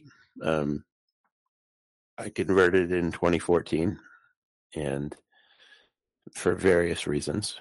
But um, I pray all the time. I feel very close to God. I talk to God all the time, um, daily and uh, you know, and I and I had the honor when I was in prison. You know, I was in prison for a year and eleven months, and for about six months of that time, I got to meet with that Orthodox rabbi I mentioned, and gain a different perspective on uh, you know on the Old Testament than I'd ever had. And um, he he told me about the Chumash, and, and I told my father about that. My my dad actually ordered the same book that I was reading from, and he uses it in his sermons, um, and it really deepened my faith quite a bit.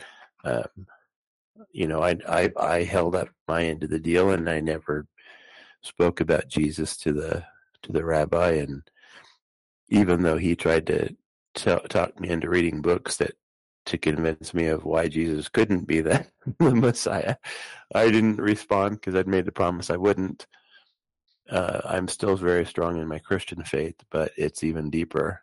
Um, so even though I don't go to church, you know, because I'm out on the road driving every Sunday, um, I definitely feel a deeper connection than ever to my faith. Uh, Elliot, a lot of Christians would say that you could go to church if you just put a little more effort in. In fact, they say, they say, Elliot, it's more important that you go to church on a Sunday rather than a sports bar on a Sunday. What would your reaction be to that sort of critique? Um, so, so for me, um, I usually don't have Sundays off. This is a unique situation only because the truck is being repaired. And I would tell them, no, you know, I cannot go to church because I am driving um, down the road, down the interstate. Uh, sometimes I do have my phone on its little holder, and I, you know, and I watch an online service. But um, I usually watch a Protestant service, even though I converted to be Catholic, because you know Catholic on, online services aren't really that widely available and are rather boring. You kind of have to be there. But tomorrow, um, you know, I'm I'm in a place where I can walk to the sports bar. It's less than a mile from where my motel is. I have no idea where the nearest church is, so yeah, I don't have a and I you know I plan on going to church tomorrow. And um, I do believe that it's important, you know, when you can to go to church, but um, I also don't think that God is dogmatic about that. We're His kids, you know. And my my co-driver and I were just talking about this today over over lunch. There's pretty much nothing my son could do that would make him less my son. I will always love him. And I think God is the perfect parent, and He's better than any human parent could ever be. And while humans might say that it's very important for us to go to church, and God probably would say it's important too, He's not going to get overly upset because He understands each particular situation. You know, we were talking. Um, my co-driver told me about a, a woman that he read um, an article about her son was on death row in Texas. I don't know what he did, but he was on death row, so it couldn't have been good. And she said that she's going to fight tooth and nail to for her son up until the very last moment because that's her son. And to her, it doesn't matter what he did to be put in that place. It's still her son, and she loves him. And God's the same. He's he's better than any human parent. So he's not going to condemn me because I don't find a church in Denver on a Sunday when I'm waiting for a truck to be repaired. What effect what effect does it have on you? Forget about God and God's judgment. What effect does it have on you to go from weekly church attendance to let's say not having attended church in two or three months? Well, for me, um, I'm different than many Christians in in that um, I've read the Bible 23 times in two languages and eight translations, and I constantly read it. And I think that if you're doing that, you're always going to connect with God. You know, there are a lot of people that they only connect with God when they go to church and they don't make it a part of their life the rest of the time. So I don't feel like God's I don't feel like I am I'm hurt in any way by having the job I hold. Uh, because being an INTP personality type means that you like being alone anyway. I connect to God through my mind and through what I read, and and that's never stopped. I'm always reading. Do, do you like being alone more than is good for you? Because I also enjoy being alone, but I know that I like being alone more than is good for me. I have to push myself to be social. I have to push myself to make you know plans with, with friends. It goes against the grain, but it is good for me. So are your natural inclinations well, think, towards being alone what's in your best interest, or it, have you found it's important to push yourself to have more socialization than comes naturally? So, so when I, am glad that you brought that up because you say what's good for you. Well, who determines that? I mean, when I was in prison, for example, they they don't like guys to be in solitary confinement. I was in solitary confinement for 11 months. I loved it. I actually they they tried to move me and and I filed appeals to stay solo. So I mean, God made a whole lot of people and we're very different and only 2% are the INTP personality type like I am. So 98% of people aren't going to like what I like. So to say that I need to go out and be around people, I think that that's trying to change the person that God made me to be. I don't have a problem being around people. Before I went to prison, I spoke in front of groups from 50 to, to you know to 20,000. You know, uh, the, the the smallest group I ever spoke in front of was 50 people, and the largest was over 20,000 people. I have no problem interacting with people. In INTP, the only difference eh, there's a lot of like you know Protestant um, church pastors who are INTPs and that doesn't mean you can't stand in front of a group or lead a group. It, it, just means where do you go to recharge? And for me, that's to be alone. Okay, so, so you're saying I, that you that your own natural inclinations in this area are perfectly suited to what's good for you. Because I have a whole lot of inclinations in many different areas that are not perfectly suited to what's good for me. But in this area, well, your inclination to be alone is perfectly suited to what's good for you. It's not something that you absolutely. need to moderate. It's not something you need to reduce. It's not something you need to overcome. No. It perfectly aligns with your best interests. Yeah, and there's a book book by a woman named Susan Cain that's called Quiet: The Power of Introverts in a World That Can't Stop Talking. And part of her point, which is it's a very good book, is that people try to change introverts and tell us that it's not good for us to be alone, and they're full of shit. It is good for certain people to be alone. That's how we're made, and there's nothing wrong with that. And what's wrong is when people who don't understand it think they need to change it. Because some of the world's best discoveries come from people who are just like us. Albert Einstein, for example it's you know people who like to go out there and be alone they usually have a higher iq they're more intelligent they come up with some of the world's best discoveries. And to say that because the majority of the world are extroverts that we need to also be extroverts is just completely false. How much value do you think there are in myers-briggs tests? I like myers-briggs. Uh, they're very accurate when i take them. They so, so it, it, it, it, speaks to you. It tells you what you want to hear, but do you think it's it's generally valid?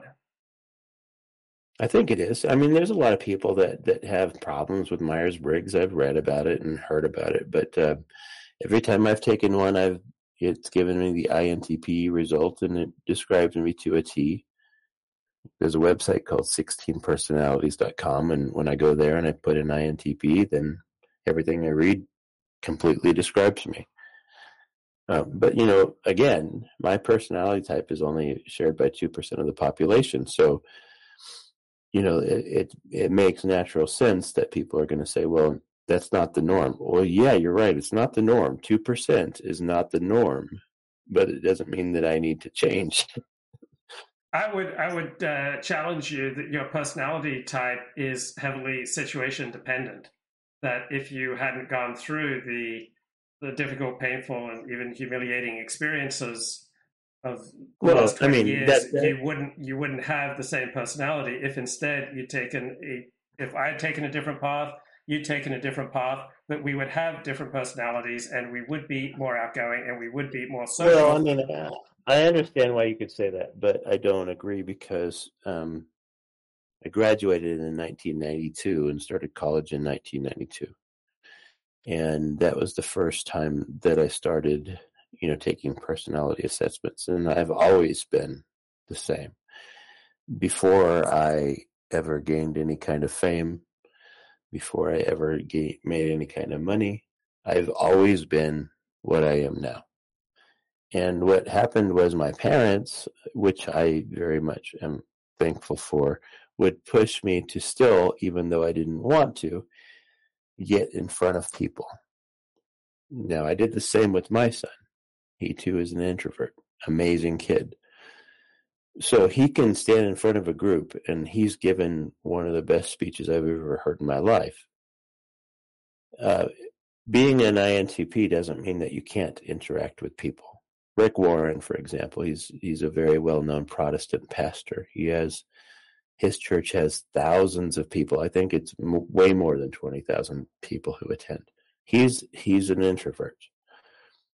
Introverts make good leaders. It doesn't mean you can't be around people. It doesn't mean that you're going to feel okay. Okay, we're, we're, we're repeating the, the, the point. I, I, get it. Let me let me uh, extend it. So in that area, I, I, have a very skeptical view of my own nature. So in, in that area, you believe that your natural inclinations are perfectly calibrated to what's best for you. What about other areas it, of life? Say with regard to eating food do you believe that your own natural inclinations are 100% calibrated to what's best for you? No, I'm a fat dude. You know, I'm, I'm 280 pounds and, and I love to eat. Um, you know, when I was in prison and I, and I couldn't do that, I got down to 170 and I was running eight miles a day. So, but I think that I'm an intelligent enough person that I could sit there and analyze each situation and say, well, you know, I'm, I'm wrong on here and I should do differently. So, you know, the amount of people that I hang around, I see nothing wrong with it. The amount of food I eat and what kind of food I eat, yeah, yeah, I should do better. You know, and the, you know, in, in my personal situation, the decisions I've made that has resulted in me having to spend time in prison, yeah, I definitely should have done better. But I think that's also part of my personality type is, uh, you know, some people can't look at themselves critically, and I I have no problem with that. And, and, and I don't uh, hate myself for the mistakes I've made. And w- what about with regard to alcohol and, and wine? Is what you instinctively want, is that 100% calibrated with your best interests? It's not um, because my, my, you know, my grandfather was an alcoholic and, and it's something that I do believe is hereditary. Um, I got a DUI in June and on June the 24th, and uh, you know, and that was the first one ever in my life. But and then I didn't drink again until Thanksgiving, and um, that was the first time since June that I drank. And then today I've, I've had some, and you know, because we're sitting in a hotel in Denver, and I feel safe because you know I'm in a, a room where my co-driver's here, and we're not going anywhere, and I don't have a car to drive. So you know, that's what I'm saying. I can be critical about myself and say, you know, drinking is probably not best for me. How uh, much but, confidence do you have that you can control uh, on your your own resources how much you drink? Well, I mean, I, I, have pretty good confidence. My my brother was different. He's he's dead because he couldn't control, you know, what he what he does. Um, me, on the other hand, like I said, from June until Thanksgiving Day, I didn't have a drop. So um, you, you're ninety percent plus confident in your own abilities to regulate your alcohol intake. Yeah, I mean today, for example, when I, I started, you know, I drank earlier, and it's been beer, nothing other than beer. Um, I did it on purpose. I told my co-driver, I said, you know what? I like to drink. I like the feeling.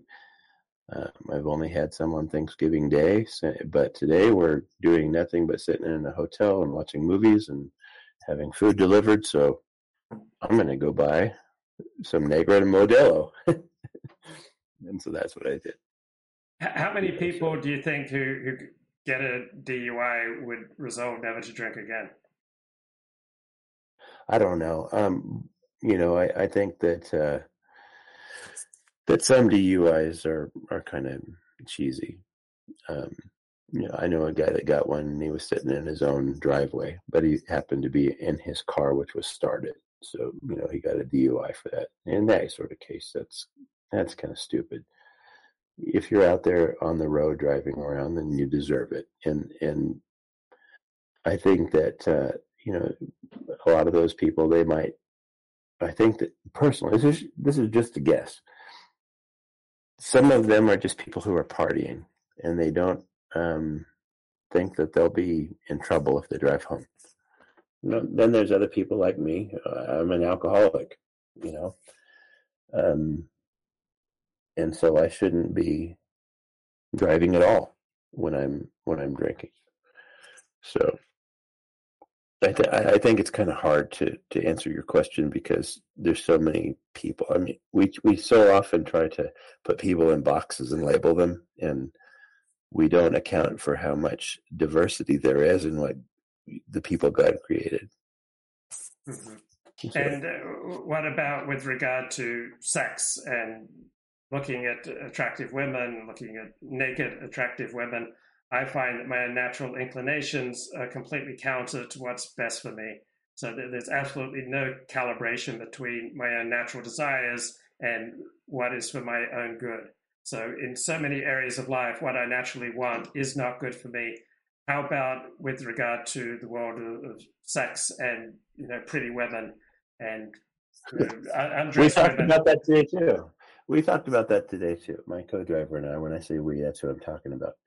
Um, because he's Catholic like me. He doesn't. He's learning English. I'm learning. Well, I'm pretty decent at Spanish. I've had several years of it. But anyway, we were talking about that exact same thing. You know, he's a married man, and and if you're going to follow Scripture, Christian Catholic teaching, you you believe that God has one woman for one man. It does not mean that you're not attracted to a whole bunch of different women or whatever your attraction might be. In our case, it's women. Um, but uh, you know, you you make the choice to to stick with one. I don't think that that makes you unnatural or abnormal. That's exactly how you were created. I mean, King David and Solomon, they both had many wives and concubines. So they basically gave in to those natural desires that God stuck inside of us. But anything that's worth having and worth value, you're going to have to work hard for. So the fact that um, you know, as heterosexual males were attracted to many women. That's not unnatural. It's just a it's just a battle that God gave us. Every man needs something to fight for, and um, I think that the right thing to do, of course, is to fight your own natural nature to want many women and and to settle for one and to make yourself happy with that so that's an area where what you naturally desire is, is very different from what's best for you. Absolutely, sure. Because what, what happens is you have to come to a place of trust. What's best for you is what God says is best for you. So you have to show trust in Him by saying, okay, maybe it doesn't make sense to me, but I'm going to submit myself to that idea that you know better. And okay, but that, so, that God says it's not good for man to be alone. Right. So he wants you to be, though, with one. I think that all of Scripture, one thing that, I mean, I can only speak for the Christian view, but one thing that people often do is they confuse what Scripture talks about with what God approves. Just because Scripture tells us that David and and and Solomon had many women, that doesn't mean God approves of that. God, Scripture seems to make it pretty clear. God wants us to be with one.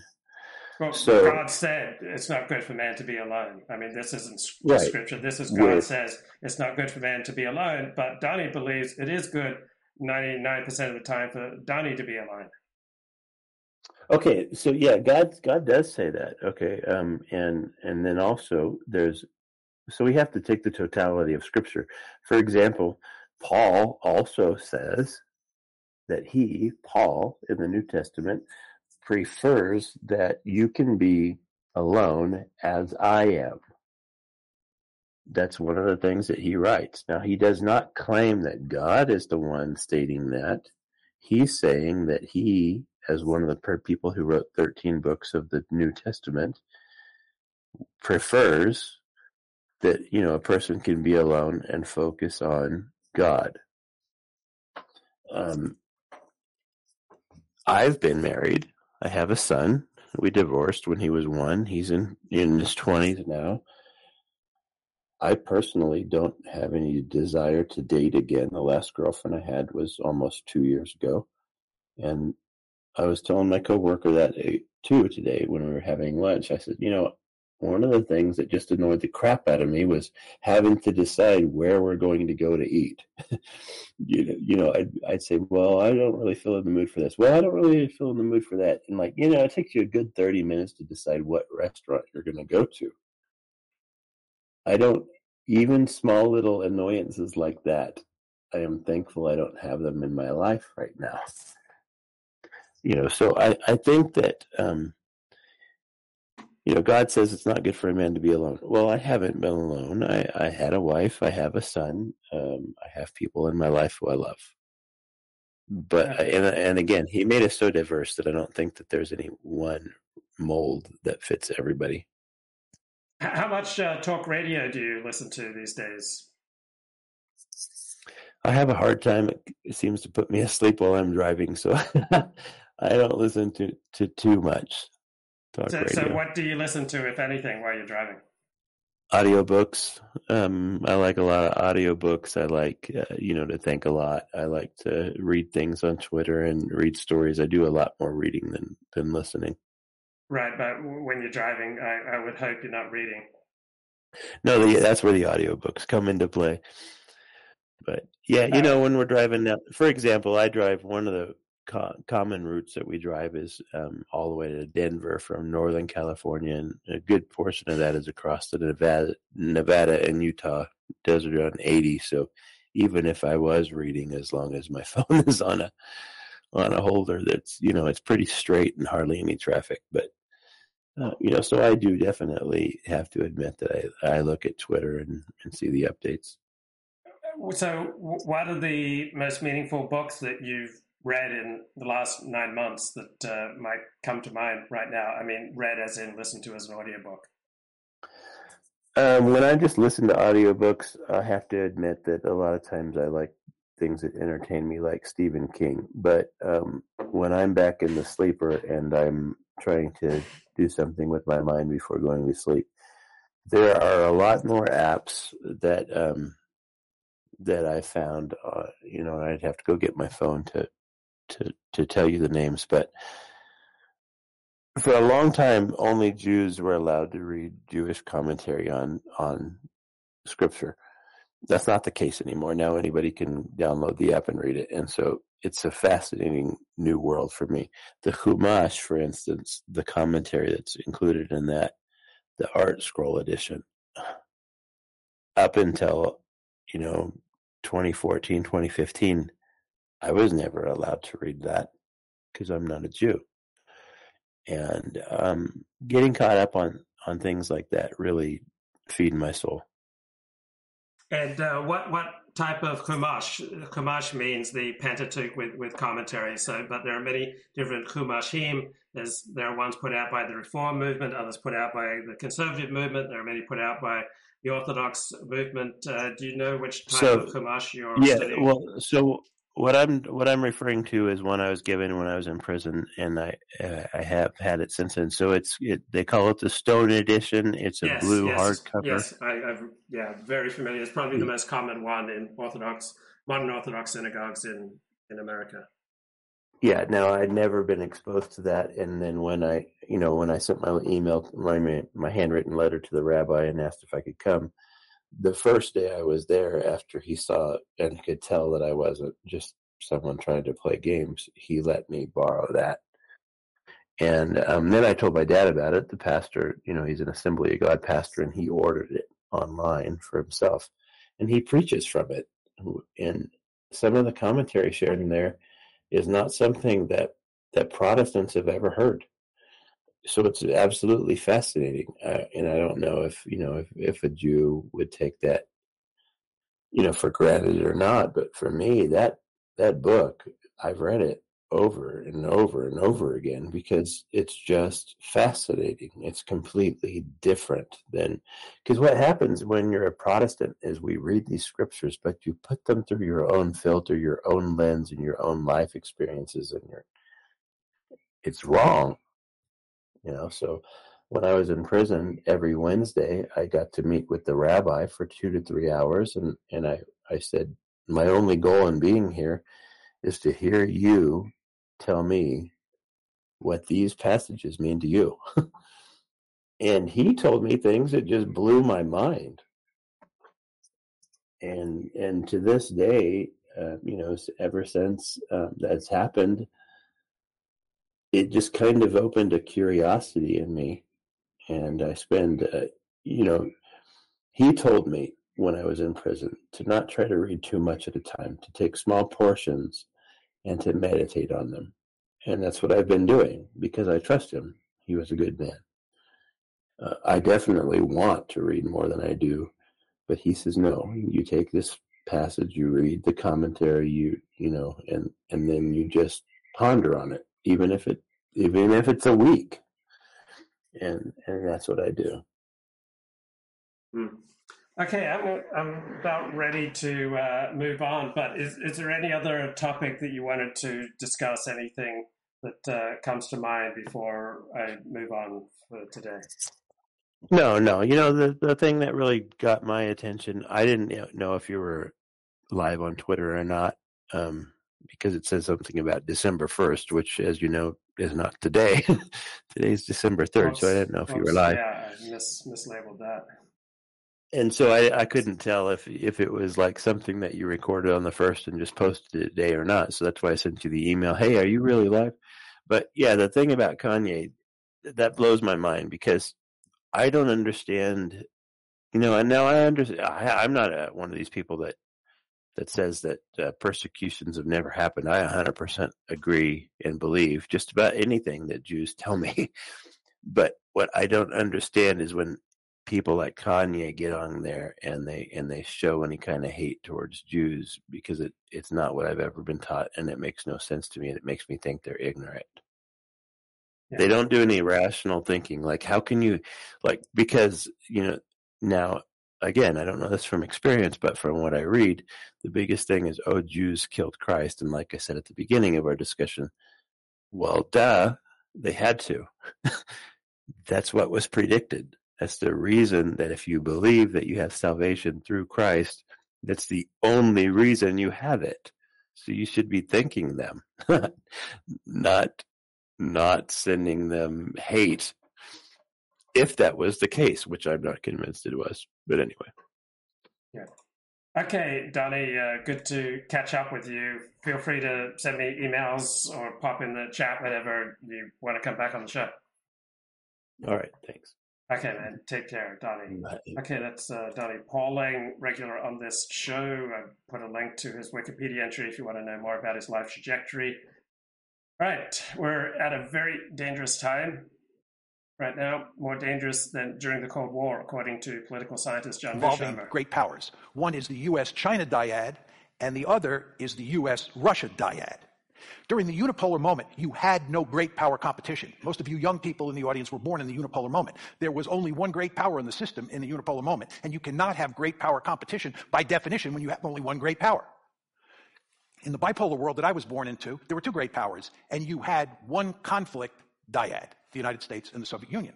So what you see is today you have a major conflict dyad in Asia involving China and the United States, a major conflict dyad involving great powers here in Europe involving the United States and Russia.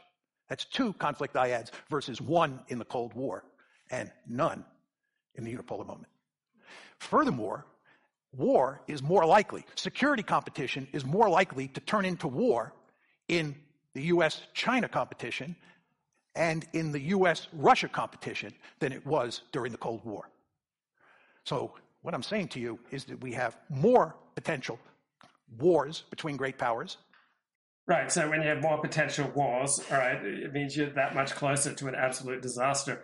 I was talking to someone who's a professional in the field of machine learning. He goes to a lot of machine learning conferences, and I asked him how adept the Chinese because every Chinese consumer product of which I'm aware seems like crap. And uh, China has put a lot of resources into developing its machine learning. And he says he doesn't really know how far ahead the, the Chinese are or how far behind they are because when there are Chinese scientists at conferences, they, they basically congregate with their own. They just kind of hive off into their own silo. They basically only talk to each other. So I think he would be fairly skeptical about how advanced the Chinese are with regard to AI and machine in the learning. multipolar world we now live in, right? And furthermore, those wars are more likely. Now, why do I say that?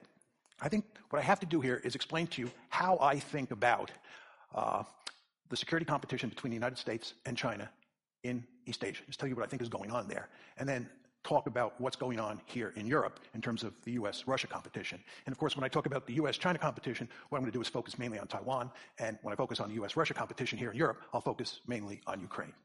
And what I'm going to try and do is convince you that these are really dangerous situations. Now, with regard to US China competition, what's happening here is that China is a peer competitor of the United States.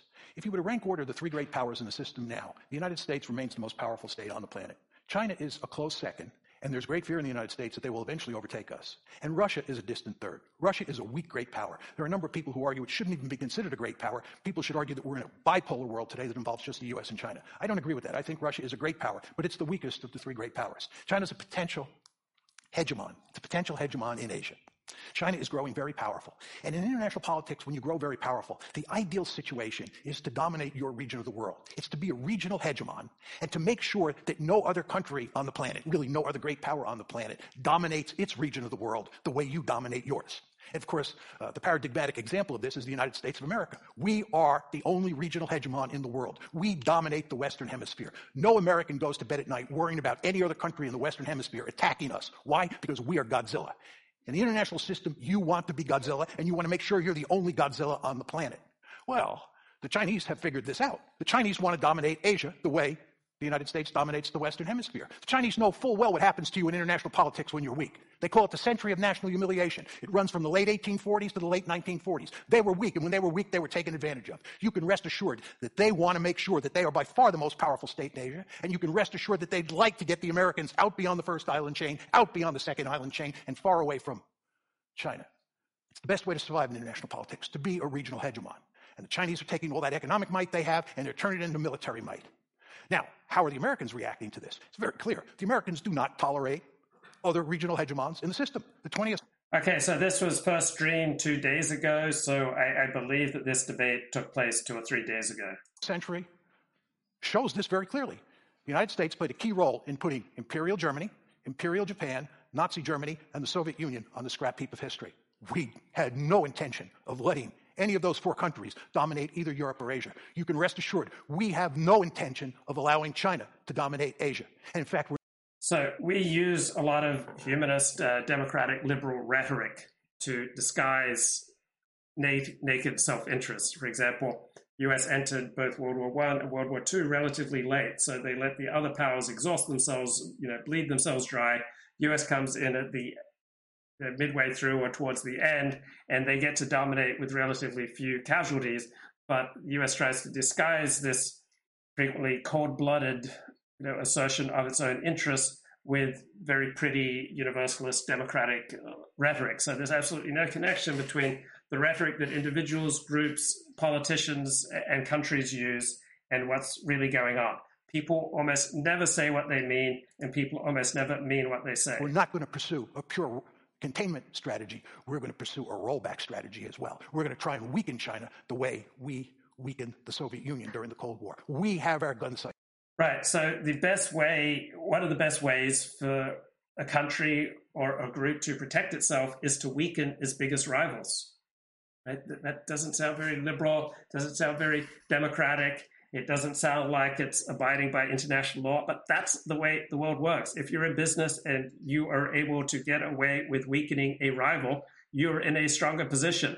If you're competing with another bloke for a woman and you're able to weaken his position and get away with it, you are in a stronger position. So, from this realist perspective, we're all locked in an iron cage together. And what matters is our relative degree of power. And when you weaken an enemy, a rival, you are then made stronger. And this goes completely against democratic peace theory, goes completely against the rhetoric and the analysis that you hear in the mainstream news. On the Chinese. The Chinese, of course, fully understand that, and they're going to great lengths to try to deal with us. And at the same time, as I said to you, the Chinese have a deep seated interest in achieving regional hegemony. And the more powerful they grow economically, the better off they'll be at developing the military capability to achieve regional hegemony. So, John Mearsheimer is an international relations theorist. And so, what he's presenting here are his theories about how international relations work. And he says if he could if he could be right 70% of the time with these theories, he would be really happy. So John Mearsheimer understands that you know reality is, is frequently you know much more you know complicated than than what we would like, and that no theory is adequate to to deal with know every contingency. So he's not claiming he's always right. He's not claiming that it's 99% sure that his model is right. He would love for his theories to be 70% right. This is why, of course, the United States is trying to slow down Chinese economic growth. So, what you have in East Asia is an intense security competition between China and the United States. And the principal focus is on Taiwan. And Taiwan is a really dangerous situation. There is no analogous situation in the Cold War, the 1947 to 1989 Cold War. Berlin. So we're going out live right now across Odysee, going out live right now across Rumble, Twitter, my Facebook profile, Facebook uh, page, and YouTube. So those are the various entities where when I can go live through Restream, that's where I'm going live. So a lot fewer restrictions on what you can say in chat if you go to uh, Twitter or Rumble or Odysee. It was not the equivalent of Taiwan. Why is Taiwan so dangerous? Taiwan is remarkably dangerous because, number one, the Chinese consider it sacred territory and they desperately want it back. Number two, the Americans believe firmly that for a variety of reasons, it's important that we not let China take Taiwan because it has great strategic value for us. So, what's happening here is that the United States is now moving closer and closer to Taiwan. The Nancy Pelosi visit's just one indicator how we're moving closer and closer to Taiwan. And this, of course, enrages the Chinese because this is sacred territory. This is nationalism at play. The Americans are preventing us from getting Taiwan back. So, you have a lot. Okay, so in the traditional way of looking at life, there are not just sacred territories, there are also sacred words, there are sacred symbols, such as the flag, there, there are sacred spaces, there are sacred people, right? From the modern liberal conception of reality in the self, there are not sacred territories, there are not sacred words, there are not sacred groups of people, there are not sacred individuals, right? There's not the sacred. So this is one of the great dividers between the left and the right wing understanding of the self, right? The more right wing you go, the more you believe in the sacred and also the opposite of the sacred, the, the profane, the, the demonic, right? So someone who believes in demons who are active in this world, they have a more traditional worldview than I do, while I have a more traditional worldview than most uh, modern liberals. So it's a continuum. But uh, the more you believe in the sacred, the profane, the demonic, and the divine, and that it's in the world around us, it's in especially concentrated in certain places, in certain words, in certain symbols, the more you believe that, the more likely you are to be on the right. The less you believe that, the more likely you are to be on the left. A lot of tension. And then the third reason is it's easy to imagine a Cold War in East Asia turning into a hot war over Taiwan because it would be a battle over an island in a huge body of water. During the Cold War, when Carl and I were young, it was hard to imagine starting a war in Central Europe because you had two massive armies with thousands of nuclear weapons in their inventory. And if those massive armies crashed into each other with all those nuclear weapons, we probably would have all gotten incinerated. So when we ran war games during the Cold War, it was very hard to get a war going in Europe because everybody understood what the consequences would be. It's much. So, what about Martin Luther King? hasn't he been made sacred? Well, from a traditional perspective, when we look at what the left is doing, from our right wing perspective, it looks like they're making Martin Luther King sacred. That is not how they experience it. How they experience it is Martin Luther King is a symbol for the ever growing expansion of, of, knowledge and education and uh, human freedom.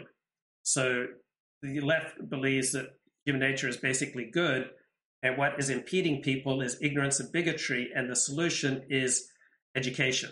That's why people on the left and liberals always want to hector, to bully, to educate, to elevate people into their kind of rarefied, buffered sense of individual identity, of a, you know, an autonomous, strategic self, as opposed to the porous identity of traditionalists. So, from a right wing perspective, the greatest dangers are disorder and contagion. From a left wing perspective, the greatest dangers are ignorance and bigotry. And Martin Luther King is an example of someone who is educated and has the power through his story to educate other people and relieve them of the two great evils, ignorance and bigotry. So they don't look at this as sacred. They look at this as being realistic and pragmatic and you know very much in reality they don't understand that they also have a partisan ideological perspective on life. So those of us on the right understand, generally speaking, that we have a partisan ideological perspective on on life, and we look at people on the left as also belonging to a partisan ideological perspective on life. But that is not how people on the left experience it. They experience it as they are the realistic ones. They are the pragmatic ones. They are the ones who have transcended sectarian folkways. They've transcended, you know, religious mores. They've transcended, you know, primitive forms of uh, nationalism. That they are, you know, modern, technocratic, pragmatic. So how people understand themselves is frequently very different from how other people understand themselves. Much easier to imagine a war breaking out over Taiwan. It's a small island out in the middle of a large body of water. And by the way, the other two points of friction in East Asia are the South China Sea and the East China Sea. And you can imagine a war breaking out over those two bodies of water. So you see the different scenarios between the Cold War, Central Europe, and the new. Okay, so a question from Donnie in the chat is reading ArtScroll a bad thing? Well, it depends on what you're looking for. So ArtScroll is an Orthodox Jewish publication that is primarily aimed at a traditional Orthodox perspective. So it all depends what you're using you know, the ArtScroll for. If you are looking for disinterested scholarship, ArtScroll is absolutely the wrong place to go, right? But if you are interested in a conventional, safe, authoritative, you know, widely accepted, you know, in-group perspective then of, of people who are traditional Orthodox, then ArtScroll is very much the way to go. On the other hand, if you're looking for the latest in secular biblical scholarship, you know, the Anchor Bible series is the way to go. But uh, the Anchor Bible series does not come with the, you know, the elevated, you know, godly uh, commentaries of, of ArtScroll. So it's all depending on what you're looking for. If you're looking for scholarship, you're looking for disinterested scientific pursuit of truth wherever it leads, ArtScroll's absolutely the wrong way to go. If you want to get something that is, is safe and comfy within the cocoon of Orthodox Judaism that is, you know, not universally accepted within traditional Orthodox Judaism, then ArtScroll is a great way to go. So it all depends what you want. Cold War in East Asia between China and the United States over Taiwan or the South China Sea or the East China Sea. So there's big trouble coming in East Asia. I'm not arguing here that war is inevitable. So, for example, ArtScroll will lie to you. ArtScroll will tell you things that are just plainly not true because, from an ArtScroll perspective, if by telling you lies, they can get you to be more respectful of Torah, more observant of Torah, more, more religious, right? Telling lies then is in service of a good, good end, and therefore it's acceptable, right? From an academic perspective, from a truth-seeking perspective, you know, telling lies in the service of some ideological good is a bad thing. So it all depends on what you you most value. So you know, ArtScroll is good for uh, reinforcing a, a traditional Orthodox perspective on life and on sacred text, but it is a terrible source if what you're primarily interested in is the, the disinterested pursuit of truth.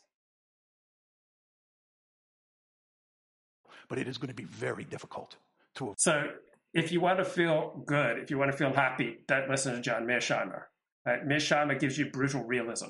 So, if you want brutal realism about a disinterested pursuit of truth with regard to sacred text, if you want brutal realism, if you don't want brutal realism, then you know read ArtScroll. If you want brutal uh, pursuit of truth wherever it leads with regard to text, then you'll ignore ArtScroll avoid that intense security competition, turning it into a real war. Okay, let's shift gears and go to Europe and talk about what's going on in Ukraine. And here we're focusing mainly on the US Russian dyad. Uh, it is very important to understand that the Americans drive the train in the West. Uh, Putin doesn't want to talk to the Europeans. He wants to talk to the Americans. He knows who the boss is. Right? So when you think about the war in the Ukraine, it's really the U.S. and the Russians that matter the most, in addition to the Ukrainians, of course. Okay, so the boss frequently doesn't have the title the boss, right? The boss frequently isn't the boss on paper. So not only is the situation the boss, it's not always clear, you know, who's the boss. Because what is stated, you know, on stationery, what is stated officially is frequently not what is true. So what we try to do on this show is go beneath the rhetoric, go beneath the news, go beneath the official proclamations, go beneath the stationery to try to find out like who really is the boss. Now, the conventional wisdom in the West is that what is happening here is that Putin is an imperialist and he is bent on creating a greater Russia or recreating the Soviet Union. And what he is intent on doing in Ukraine is conquering that country, occupying that country, and integrating it into a greater Russia. Uh, and in fact, Ukraine is the first stop on the train line. When he's done with Ukraine, he's going to move on to other states like Estonia, Latvia, Lithuania, maybe Poland, who knows. But he is an imperialist at heart. He's an aggressor who's interested in building an empire. This is the conventional wisdom that you all know well. I would imagine that most of you believe this. My view is this is simply wrong. Uh, there's no evidence to support it. I have a worldview very similar to John Mearsheimer. I believe in historicism. I believe you can't understand text you can't understand historical events, you can't understand mythology, you can't understand religion, you can't understand economics and power politics without understanding everything in its context. So ArtScroll is sort of the opposite of historicism. It believes that it is representing eternal truths, right? I believe you can't understand what was written in uh, a certain text without understanding who likely wrote it, what was the context in which they were writing, who were they speaking to? Who were they speaking against?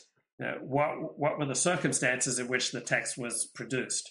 So I'm very much of a historicist as opposed to one who looks for eternal truths in text. But I'm not only a historicist, I also at times wish to look for eternal truths in text. So I don't just have you know, one way of, of, approaching text. So I appreciate Orthodox Judaism. I, I, value Orthodox Judaism. I live Orthodox Judaism. I love Orthodox Judaism. I listen to many Orthodox Jewish perspectives on text. I, am glad to to have that because th- there are some things where you benefit from having a non-rational, even irrational perspective where you benefit from from faith and, and hope and you know, all sorts of wonderful religious virtues, even if they go against the quote unquote scientific understanding of the text. So, generally speaking, I take a historicist perspective like a John Mearsheimer, but there's a time and a place for just uh, surrendering yourself to God, to tradition, to the non rational, even to what seems irrational. I believe that if you're going to make that argument, you have to show evidence that Putin said it was desirable to conquer Ukraine and create a greater Russia. and the chat says no politician asked Mearsheimer. Actually, actually, Viktor Orban invited John Mearsheimer over, and uh, John Mearsheimer consulted extensively with Viktor Orban at Viktor Orban's request. So, yes, many politicians pay attention to Mearsheimer, even consult Mearsheimer. To show evidence that he thought it was feasible to do that, and you have to show evidence that he said that that's what he was doing. There is no evidence, and I want to underline that word no. There is no evidence that he thought it was desirable to conquer Ukraine or to create a greater Russia or to conquer any other country. There's no evidence that he thought it was feasible. And there's no evidence that he said that's what he was doing. Furthermore, he does not have the capability to do it. The Russians invaded Ukraine with 190,000 men. There's no way 190,000 men could conquer a piece of real estate with 40 plus million people in it with 190,000 men. When the Germans invaded Poland in 1939, they went in with 1.5 million men. You need a huge army to conquer a country like Ukraine, occupy it, and incorporate it into your country. And you're not going to do that with 190,000 men. Furthermore, this man, Vladimir Putin, does not have the Wehrmacht at his fingertips. You've noticed how poorly the Russian army performs. So you have a small army that's not the Wehrmacht. There's no way this army could conquer all of Ukraine. And if you look at the strategy that's been employed, my argument makes perfect sense. This is not a case of Putin acting like an imperialist. My argument is, as I'm sure many of you know, that if you look carefully at what was going on, it's quite clear that the West's efforts to turn Ukraine into a Western bulwark on Russia's borders was viewed as an existential threat. The brightest of all red lines, as Bill Burns, the ambassador, U.S. ambassador to Moscow at the time said, by the entire Russian elite. The idea that Ukraine was going to be incorporated into NATO, the idea that Ukraine was going to be incorporated into the EU, the idea that you were going to promote an orange revolution and turn Ukraine into a pro Western liberal democracy, unacceptable to the Russians. It was an existential threat. You might not think it was an existential threat, but what you think doesn't matter. The only thing that matters is what the Russians think. And the Russians thought it was an existential threat. And they made it unequivocally clear to us that it was an existential threat. And how did we react? We ignored what they said and we continued. That's a really important point. Whenever I point out that someone else experienced something that you may have said or done, uh, point out that you know, they had this negative experience or they're going to react in a way you're not going to like, people always say, oh, but I didn't mean it this way. But it doesn't really matter what you mean, right? You need to be effective in the world to understand how words and events are experienced by other people. So just because we think the extension of NATO right up to the borders of, of Russia is not a threat to Russia, that doesn't mean that Russia experiences things that way. So people on the right experience things differently than people on the left. So it it's just so common in, in daily life. People when when I point this out, they go, "Oh, but I didn't mean it that way." That doesn't matter. How did the other party experience what you said? Continued pushing to bring Ukraine into NATO, pushing to bring Ukraine into the EU, pushing to turn it into a pro Western liberal democracy. Why did we do that? I'll tell you why we did it because the Russians were weak. That's what happens when you're weak in international politics. The Russians protested NATO expansion from the get go. The first tranche took place in 1999, the second tranche took second tranche of expansion took place in 2004, right? The Russians screamed bloody murder both times. We didn't care. We just shoved it down their throat. They were weak. And when they're weak, you can do that. 1999, we succeeded. 2004, we succeeded. And then in 2008, we said, we're going to bring Georgia and Ukraine into NATO. The Russians made it very clear, you're not going to do that. You're not going to do that. We're going to resist. And if we have to, we'll destroy Ukraine. This was clear a long time ago. What did we do? We doubled down. We just kept pushing and pushing and pushing. And what you want to understand is that from the Russian perspective, this is an existential threat. They have to win this war. They cannot afford to lose it. If you accept the argument that Putin is an imperialist and he's just bent on conquering some more territory and creating a greater Russia, and there's no really underlying security imperative, then you could cut a deal and end this war. But if you think that the Russians view this as an existential threat, you think about this conflict in very different ways. Because you're dealing with a great power that's armed to the teeth with thousands of nuclear weapons that sees itself facing an existential threat. Now, that's my view of the Russian perspective on how this has to end. They have to win. They cannot afford to lose. What is American policy and what is Ukrainian policy? American policy is we're going to beat them in Ukraine. This is, of course, Western policy. Norway is deeply involved in this. Our policy, our policy is to defeat the Russians, right? And uh, also wreck their economy with sanctions. And also promote regime change and then put, in, put Putin on trial and maybe even break apart Russia. This is their goal. We're going for victory. We think we can win in Ukraine. Putin has to win. We think we can win. And the Ukrainians, it's an open and shut case. Of course, from their point of view, they want to recover all their territory and they want to weaken Russians as much as possible so that Russia can't pay a return visit. So the Russians are pursuing a clear cut victory. The Ukrainians and the Americans are pursuing a clear cut victory. What does this tell you? This tells you there's no diplomatic solution. There's no diplomatic solution to this one. This is why everybody basically understands that this is going to be a protracted stalemate, right? Or at least they think it's going to be a protracted stalemate. They think it's going to be a protracted stalemate because there's no solution. There's another dimension to this, the most worrisome of all, and that's nuclear escalation. Russia thinks it faces an existential threat. And again, what you think doesn't matter. It's what the Russians think. They think they face an existential threat. What happens if NATO succeeds?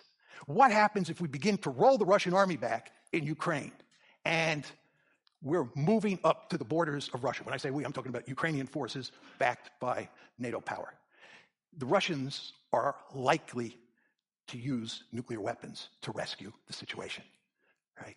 This is a great power that's facing an existential threat and it's losing. You don't think it's going to think seriously, at least, about using its nuclear weapons? You can rest assured it is. I like to tell the story about 1945, Japan, 1945. The Americans had defeated Japan by August 1945. Japan was defeated. We just couldn't get the, the, Japanese to throw up their hands and surrender. And we thought that we were going to have to invade the Japanese home islands. And we knew how many casualties there had been at Okinawa and at Iwo Jima, and we did not want to invade the Japanese home islands. We were desperate to avoid invading the Japanese home islands. And you know what we did? We dropped two nuclear weapons on Japan. And you know what? You could do that because the Japanese didn't have nuclear weapons of their own, and they were not going to retaliate. Well, I have news for you. The Ukrainians don't have nuclear weapons of their own. And if the Russians use nuclear weapons in Ukraine, Ukraine can't retaliate, and we're not going to initiate a general thermonuclear war by using nuclear weapons to defend Ukraine. So you can see the potential for nuclear escalation here is real. And given the consequences, the potential of escalation does not have to be very high to scare the living bejesus out of you. Right? So you want to understand there's a perverse paradox here, which is the more successful we are in waging the war against Ukraine, the more likely it is that they'll turn to nuclear weapons. It's not to say they axiomatically will. It's just to say it becomes a real possibility. So the story I've told you here, in conclusion, is that during the Cold War, we had one conflict dyad. During the unipolar moment, we had none. During the multipolar world we now live in, there are two potential great power conflicts on the table. And both of them, as I tried to describe, are very dangerous. So all of you should be very fearful. Where are they in your analysis? Wasn't this also well, I'll, I'll, answer your question, but I also want to deal with some of the points that Carl made. Mm-hmm. Uh, there's no question that states in Eastern Europe that were outside NATO wanted in. Uh, I don't blame Ukraine for wanting in. My point is we don't have to accept them. There's no rule that says just because somebody wants to be in NATO uh, that we have an open door policy and we take them in. And you didn't uh, with Ukraine. I actually don't believe that uh, at all. Uh, well, we have actually doubled down. They, they, are not members of Ukraine, and no one has. You have to let me answer the question. Yes, sorry, sorry, sorry. You, you, raised a lot of excellent points, but and I want to deal with them. But uh, I, I think that if it's clear that the Russians view Ukraine in NATO as an existential threat, you should not admit Ukraine to NATO or push to admit Ukraine to NATO because the end result is what you have today. We, in effect, pursued a policy that is leading to the destruction of Ukraine. If we had not attempted to make Ukraine a Western bulwark on Russia's border, with NATO expansion, EU expansion, and the color revolution, but especially NATO expansion, there'd be, in all likelihood, no war in Ukraine today. Crimea would still be part of Ukraine, and certainly those four oblasts that the Russians annexed would be part of Ukraine. But I just want to go back to a couple points that Carl raised. First of all, I've gone over in great detail every one of Putin's speeches, press conferences, and his writings. Uh, and the argument that he was bent on uh, incorporating Ukraine into Russia is usually uh, said to be outlined in a famous article that he wrote on July 12th, 2021. You can easily find this article on the internet. And he did say many of the things that Carl said about how it was regrettable, how Lenin set up the Soviet Union, and so forth and so on. He does not say in that paper that he is interested in conquering Ukraine, that it's desirable to conquer Ukraine, or that's what he intends to do. In fact, if you go look at the article, and this is the article that almost everybody points to, you should go read it. He says that he recognizes Russian national, excuse me, Ukrainian nationalism. He says that he recognizes Ukrainian independence, and he says that the future of Ukraine is up to the Ukrainian people. That's what he says in the article that everybody points to is the key piece of evidence that he was out to conquer Ukraine. As I said to you before, I can find no evidence that he thought he could conquer Ukraine. Just a word or two about capabilities. He had 190,000 troops. It was almost all of his army, as Carl pointed out. You're not going to conquer a piece of real estate as large as Ukraine with an army that small. And he might have dropped bombs on Western Ukraine, but you can't conquer and occupy a country with bombs. You need ground forces to do that. He didn't have the ground forces. He never even attempted to conquer one half of the country. At most, he attempted to conquer one third of the country. He just didn't have the capability. This was not the Wehrmacht. Even with regard to Kiev, he could not have conquered Kiev with the forces that he had. It was just too small an army. He wanted to threaten Kiev, but he couldn't conquer it. Uh, now, just one final point, and then I'll turn it back to you, Cecilia. Carl said that if you look at what happened uh, over the past few decades, it's a case of the East moving west and not the West moving east. I don't know how you could make that argument with NATO expansion. Of course, it's the West moving east. NATO expansion, EU expansion, the color revolutions. Uh, where were the Russians moving westward? Uh, the Russians weren't capable of launching a military offensive in the 1990s. They were so weak. And then Putin comes to power in 2000. And over time, he resurrects the Russians. He brings them back from the dead. But they don't have the military capability to go on the offensive. As you know, in the two, August 2008 military campaign in Georgia, the Russian army performed terribly. Right? They just don't have the military capability. There's no evidence that the East is moving west. It's the West that's moving east. And this is what presents an existential threat to the Russians.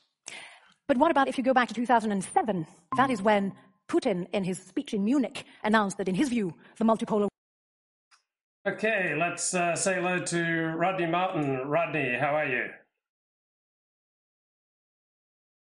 Rodney, do you hear me?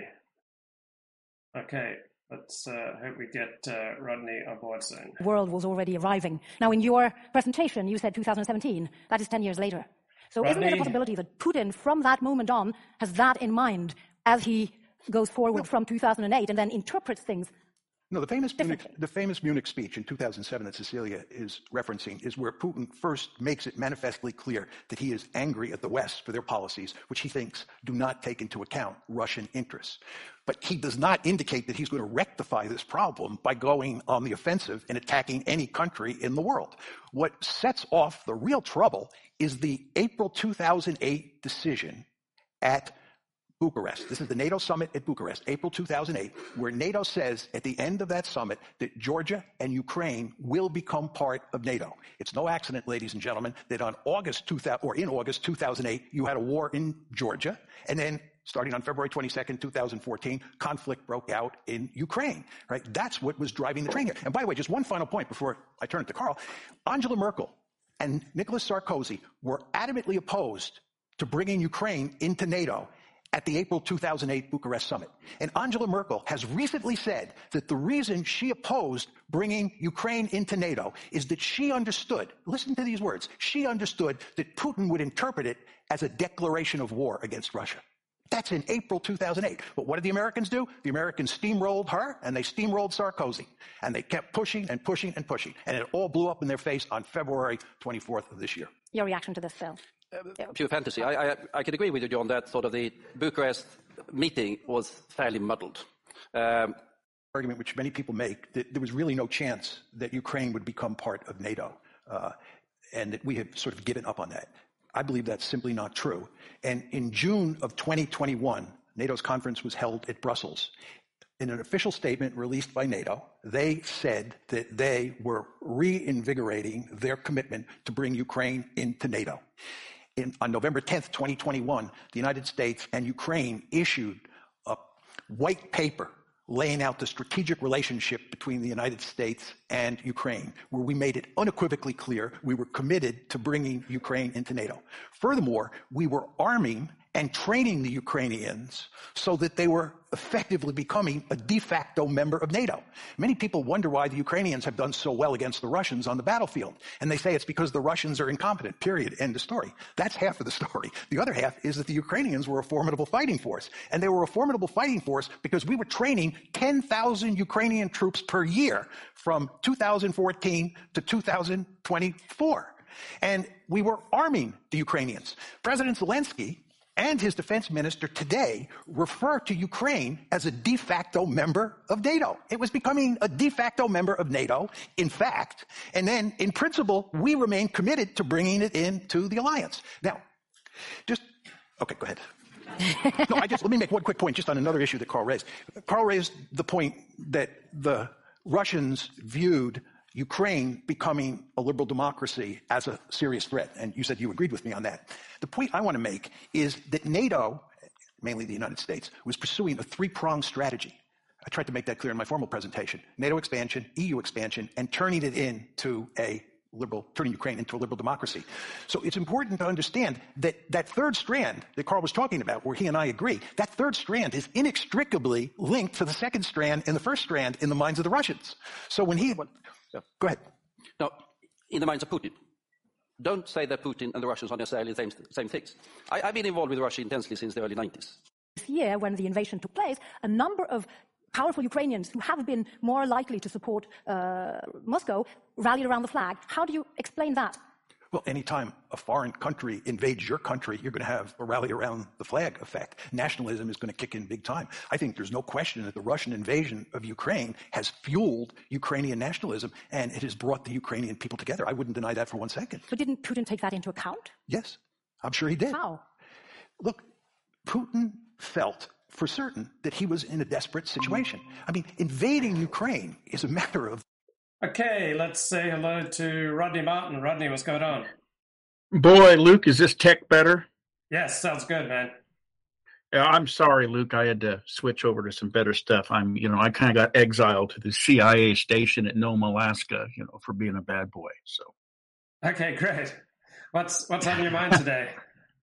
you know, I'm listening to Mearsheimer, and he's been saying the same thing that he uh, uh, that he has been since you know February, since the uh, Russian act, military action. He's not far off, with the exception of his analysis of the Russian action uh, in Georgia. He literally uh, the Russia just clubbed the hell out of the Georgians. The Georgians started that fight. The West tried to lie about it, like they tried to lie about some of the stuff happening in Ukraine. Turns out the Georgians fired fired missiles first. They had a really Yancey president at the time who they threw out. The Ukrainians took him in because he had dual Ukrainian citizenship. Then the Ukrainians chased him across the border into Poland. It goes to show you the caliber of people that the uh, West tends to prop up and support. Uh, it just doesn't seem to always work. And I think probably Zelensky's uh, credit card limit is uh, starting to uh, run out after the first of the year. You know, we said this when I was on your show the other night. War is about resources, and no matter what the Western talking head says about Ukraine winning, uh, if they're winning, why are their lights not on? Um, bottom line is the Russians finish off their electrical grid. That has widespread military effects.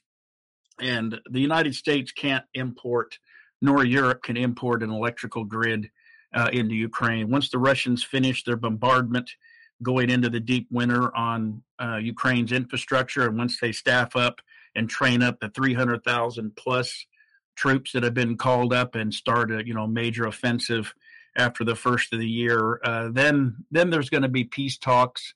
Uh, uh, recently, Milley, uh, traitorous Milley, uh, uh, chairman of the Joint Chiefs, has even called said that there needs to be a there needs to be a dialogue at this point. I think he sees the long term writing on the wall by June of 2023. Okay, and uh, what do you think about uh, Kanye West's uh, trajectory over the past couple of months? Well, has he been 5150 yet? I'm I'm counting down the days because I think that's exactly where he's going.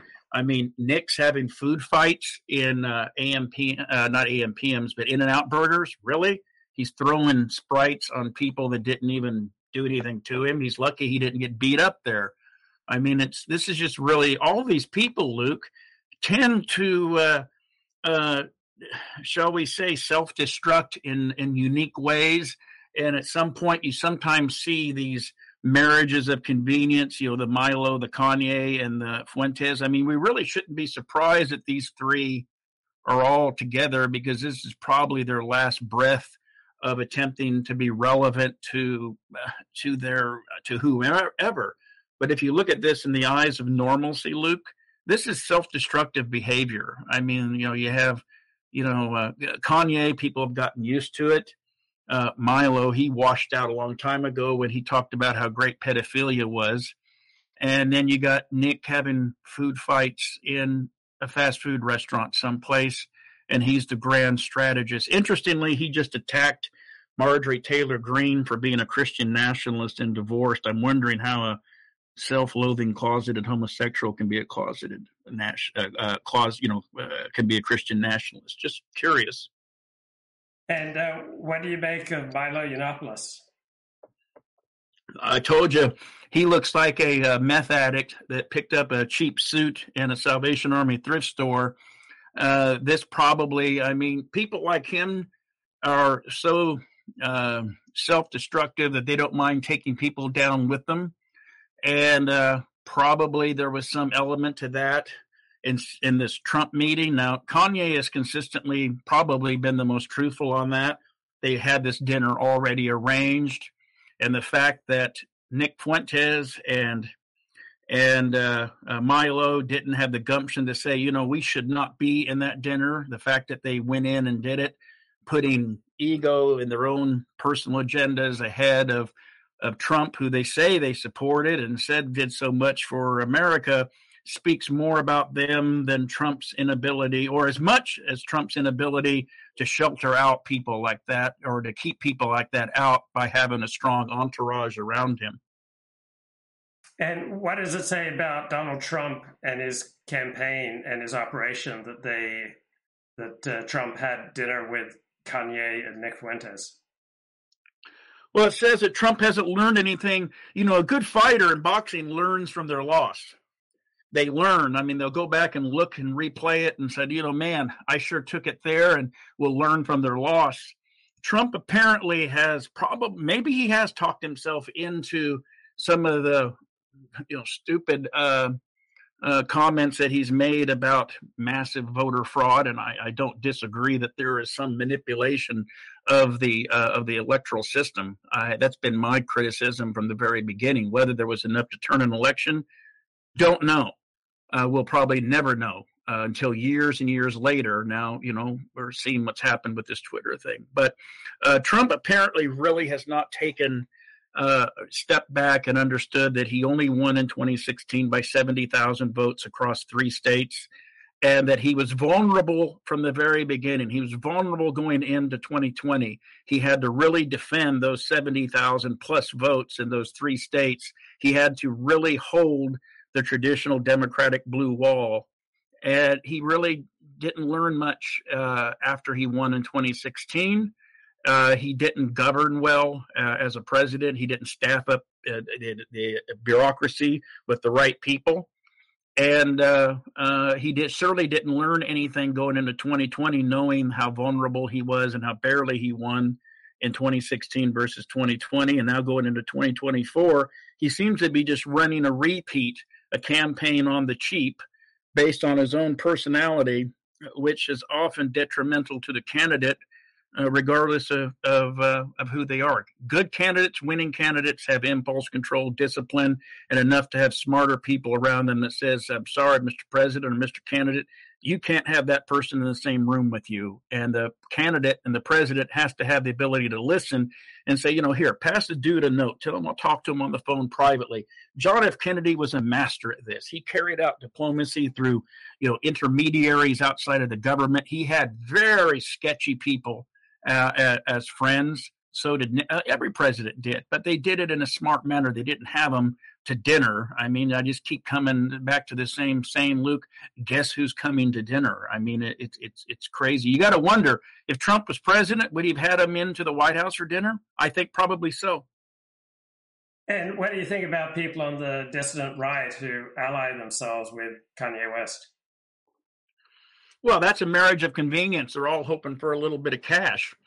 I mean, think about it. One minute they, you know, they're trashing everything that he stood for and who he was, and then the next minute because he's touting around uh, Nick for uh, whatever reason, I don't know, but uh, you, you got to wonder, you know, just how deep these people's principles really are and what they're rooted in beyond self gratification. I mean, that's been the weakness of the dissident right from the very beginning. They're always looking for a savior, and now they don't even care who the savior is, uh, as opposed to a solid uh, ideology that will grow beyond beyond them and who their savior is. I mean, how many saviors, how many uh, personalities have they had? You know, just since 2015, Luke. I can count about 30. Yeah. And so the, the left wing perspective is that Kanye is simply saying the quiet part out loud. So the, the left wing perspective is that the right is filled with, you know, hatred of Jews. Uh, Kanye is just saying the quiet part out loud. What do you think?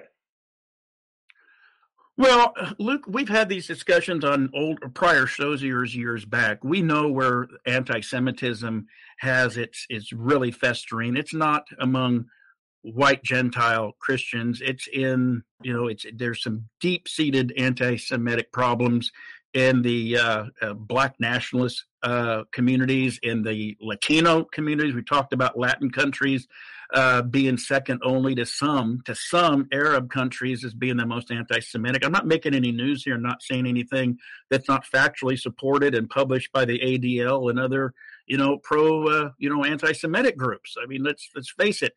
I mean, all these attacks on the streets of New York and L.A. who are the perpetrators? I mean, it's it's not some little redhead, uh, redheaded, you know, rosy-haired little old lady and little old man coming out of the Presbyterian Church stalking a, a Jewish person, the yarmulke. We know where the problems are, and um, the problem is the uh, uh, the problem has been diverted or deflected uh, by white liberals onto each other and to fellow you know white people who largely are you know really don't care one minute one iota about about race or identity. They still they still cling to the american ideal of you know america's about ideas anybody can be an american. I mean in some cases you know what i call kosher conservatives are more egalitarian than white liberals. Mm-hmm. and I mean, liberalism has become very exclusive, hasn't it, Luke? It's become liberals have really closed off their club. Only some people, and there's a pecking order. I mean, some are more equal than others. They've really built themselves up quite a Orwell's animal farm over there. And it's coming, now it's starting to devour them. And some of the proponents and, uh, shall we say, engineers of that liberal uh, Animal Farm uh, probably are getting some blowback that they didn't really anticipate. The old Frankenstein monster analogy. They've created something now that's growing beyond their control. Yes. Now, it, it strikes me that what Kanye is doing the past couple of months vis a vis the Jews is primarily an expression of his contempt for white people and for, for many black people and other, some other people of color.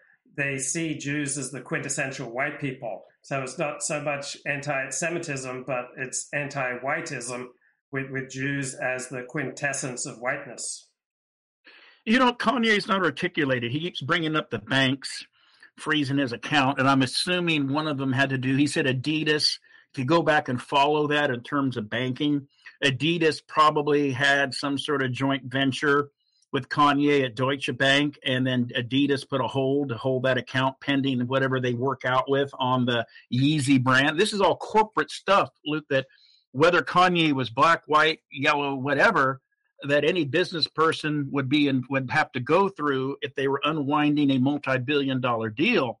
Now, in the end, in the end, Kanye is going to get some payout because of intellectual property, particularly under EU law, trumps uh, a lot of the, uh, shall we say, uh, possession is nine tenths and who manufactured it.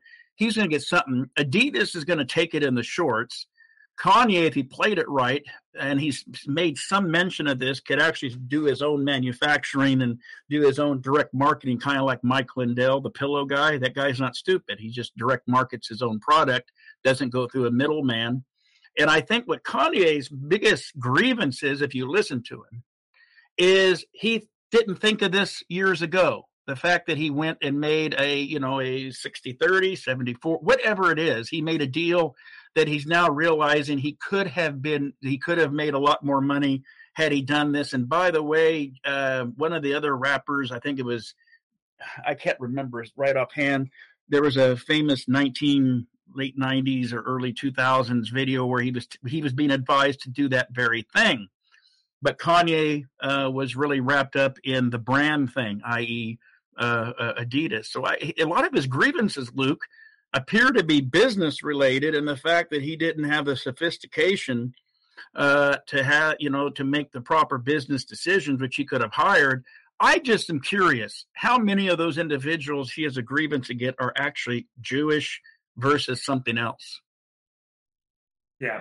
And so the I think the conventional response to Kanye's antics over the past two months is that he's mentally ill.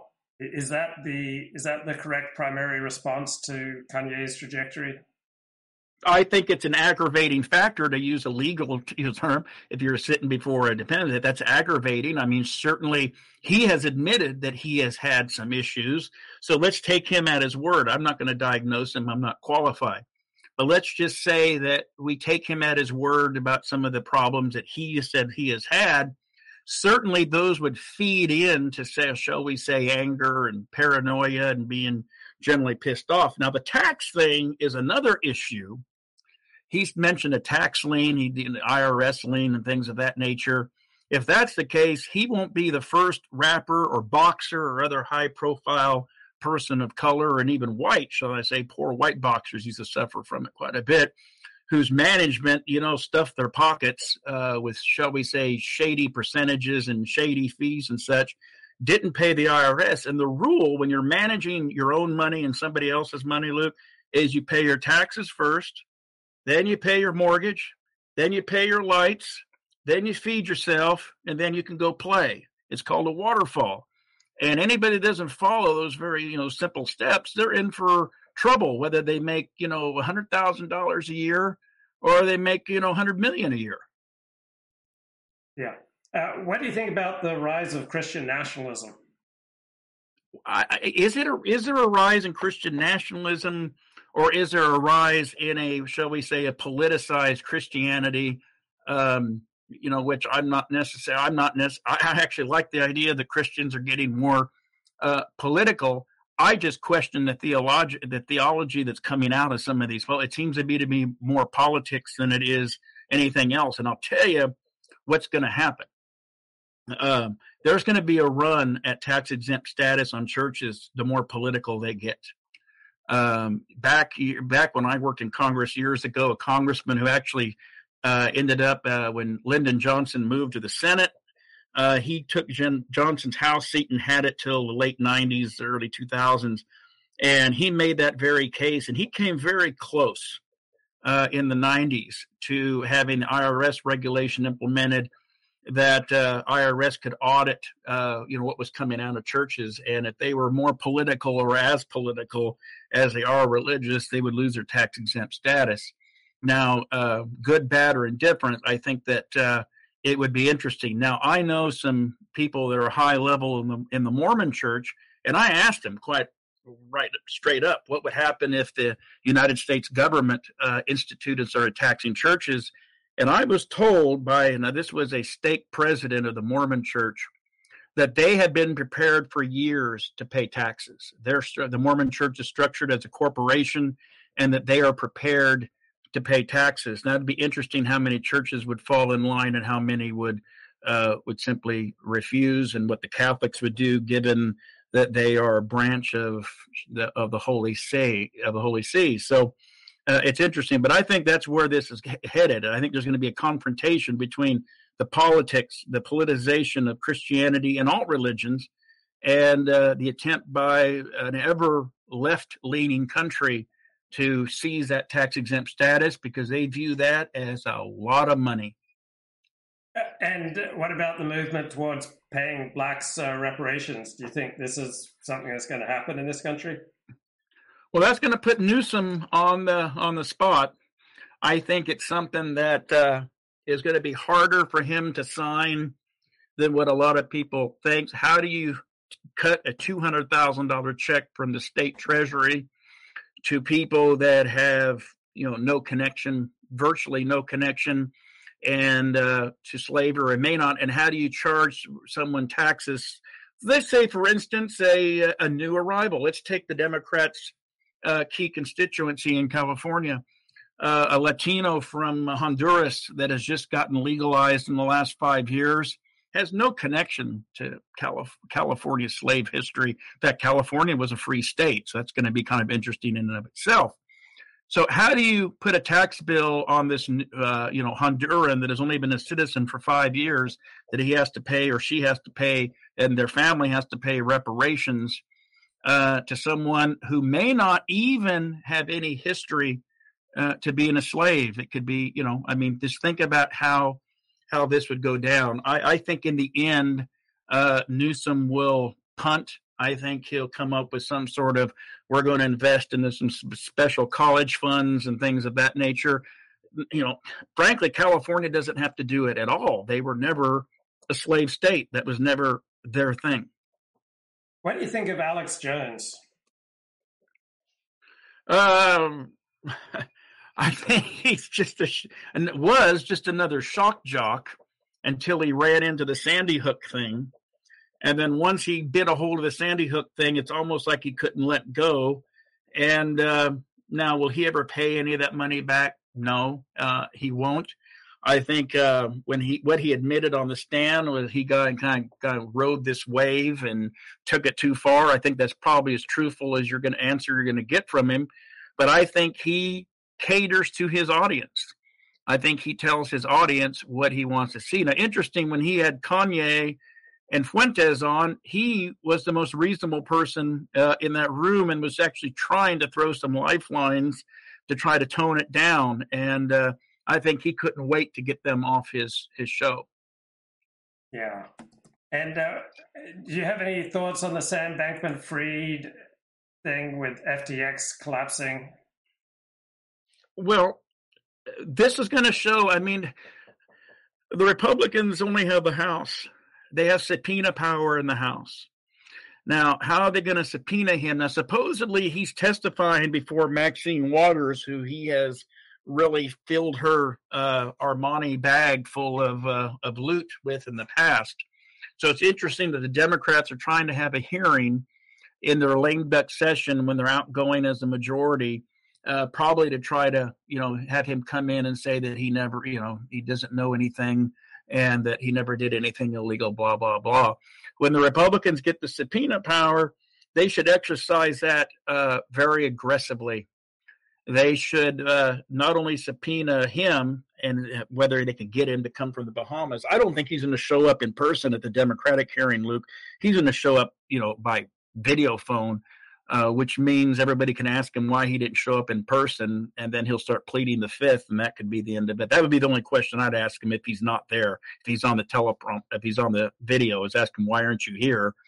And as soon as he claims the fifth, then you know, point set match. But anyway, um, uh, whether he is criminally prosecuted, it's going to be interesting because where he is sitting, there is no extradition treaty with the United States, and the likelihood of getting him out of there would be slim and none if he really thought that his uh, uh, proverbial fat end was uh, was in legal jeopardy. But but his parents and the uh, F, FCC, not FCC, FTC, Federal Trade Commission uh, uh, could be subpoenaed. There's a cozy relationship between, I think, his father and the chairman of the Federal Trade Commission. Uh, that could be explored, and you just literally got to line up the dominoes through subpoenas and testimony, and and then knock them all down. And I'd call in every Democratic politician that got a contribution from FTX, put them on under subpoena, under oath, and ask them if they're going to give the money back and what they did with it. And then beyond that, they're going to have to block these appropriations to Ukraine. Ukraine laundered the money. The problem is these Republicans are are so spineless and they're so infested with neocons that that will probably be the catch that lets them let this guy get away. The fact that he laundered the money in Ukraine and they are so committed to this neocon wet dream in Ukraine uh, that is destroying Ukraine, killing Ukrainians, and uh, and bankrupting the country. Uh, and uh, so, uh, anyway, uh, that's my take on it. It's it's complicated, but I think he'll probably get off because the Republicans will let him get off because of the Ukraine connection. And uh, what do you think about the power of sports to connect uh, people, particularly guys, or at least at a superficial level, even people who are somewhat socially awkward or even antisocial. Uh, sports fandom is a fairly effortless way that they can connect with other people and find a little bit more meaning and purpose in their lives. Used to be, you'd think. Uh, the problem is now sports is under fire. Um, sports, you know, uh, uh I mean, think about it. Does the uh, NBA and NFL have as much uh, fandom and support as they used to since they got political and got woke? I mean, think about it. Uh, I, I, will freely admit I used to be a big fan of the LA Lakers back in the Showtime era. Not so anymore. I haven't watched them in a long, long, long, long, long, long time. Uh, so uh, I, you, you got to wonder. Uh, to, there's a lot of uh, things that used to bind us socially, Luke, that have now just devolved because of the politics and this culture gap where we've split into two countries and you just got to wonder you know I, I hear i hear democrats all day today i paid it i was looking at some of their feeds and watching some of their stupid media shows and they were saying there was a vice news did a thing on the dark side of the 90s and uh, it said uh, that Rush Limbaugh divided America and uh, blah blah blah. Well, it's pretty clear that uh, the left believes that you're divisive unless you agree with them. So unless you agree with the sexualization of children, uh, drag queen story uh, hours, uh, and all sorts of other of their other elements of their cultural degeneracy, then you're divisive. They have no empathy or no, or you know, no, no, no inkling or no desire of meeting anybody in the middle or even understanding. So, um, I don't think that sports plays as big a role as it used to in uniting people. Um, I mean, you see people fight. I mean, look at the fights they have uh, in Europe, and sometimes it's really not over who's winning uh, uh, the game, Luke. Um, and uh, in the United States, uh, you have people burning jerseys, and in some cases, rightfully so. So I don't. I think a lot of the cultural norms and the societal elements that used to bring us together have so broken down into this culture war and this cult what I call cultural division that you know I, I don't see any way I don't see a path back because it keeps getting wider and wider and wider. And at some point people have got to ask themselves what's you know what is is there a cure? Uh, is there a cure? Is there a, uh, a, con- is there a constitutional solution? I no longer believe there's a constitutional solution to what ails the United States, particularly in light of people's uh, willingness, just willingness to take social media intravenously uh, as information and the corruption of the mainstream media. Okay, Rodney, I'm going to run along Okay. unless there's any other topic that you wanted to hit before we wrap up today. No, no, just watch. Uh, you know, for all of the proverbial uh, pontification on on Ukraine, war is ultimately about resources, and Russia has finally started hitting the resource that the United States can't. The United States can send over some shell. By the way, the German. Uh, uh, uh, not armaments minister, boy, that'd be Albert Speer, but the defense minister said uh, today or yesterday that they couldn't send any more uh, shells to Ukraine because they were down to just a week supply for the Bundeswehr and was using that to try to knuckle the uh, the Bundestag's appropriations process to resupply the Bundeswehr, which has been depleted. So I mean, Germany had probably one of the beefiest, followed by France, uh, in terms of uh, military. I mean, they're a major arms exporter. So you got to wonder if they're tapped out and Milley is calling for uh, negotiations. You got to read between the lines between what these people are saying versus what the propagandists are saying, and there you'll kind of find a line to the truth. Um, we can't rebuild a, a, a power grid. We can't rebuild water and wastewater systems, and it's going to be a cold winter. This thing's over by probably by April next year. Okay, Rodney, good to talk to you. All right, take care, Luke. Okay. Bye-bye. So, looking at Twitter, recently added cozy streamer E. Michael Jones has come out against Kanye West. So, E. Michael Jones says Kanye just blew one of the greatest political opportunities in American history. Instead of announcing he was going to work with Elon Musk to provide anti ADL hate speech replatforming protection, Kanye ranted about Nazis for three hours on Alex Jones. Kanye is his own man, but he was aided in this suicidal gesture by his campaign manager, Milo Yiannopoulos, who announced that he had arranged the dinner at Mar-a-Lago to hurt Trump. So that's the perspective of E. Michael Jones. That will do it for me. Take care. Bye bye.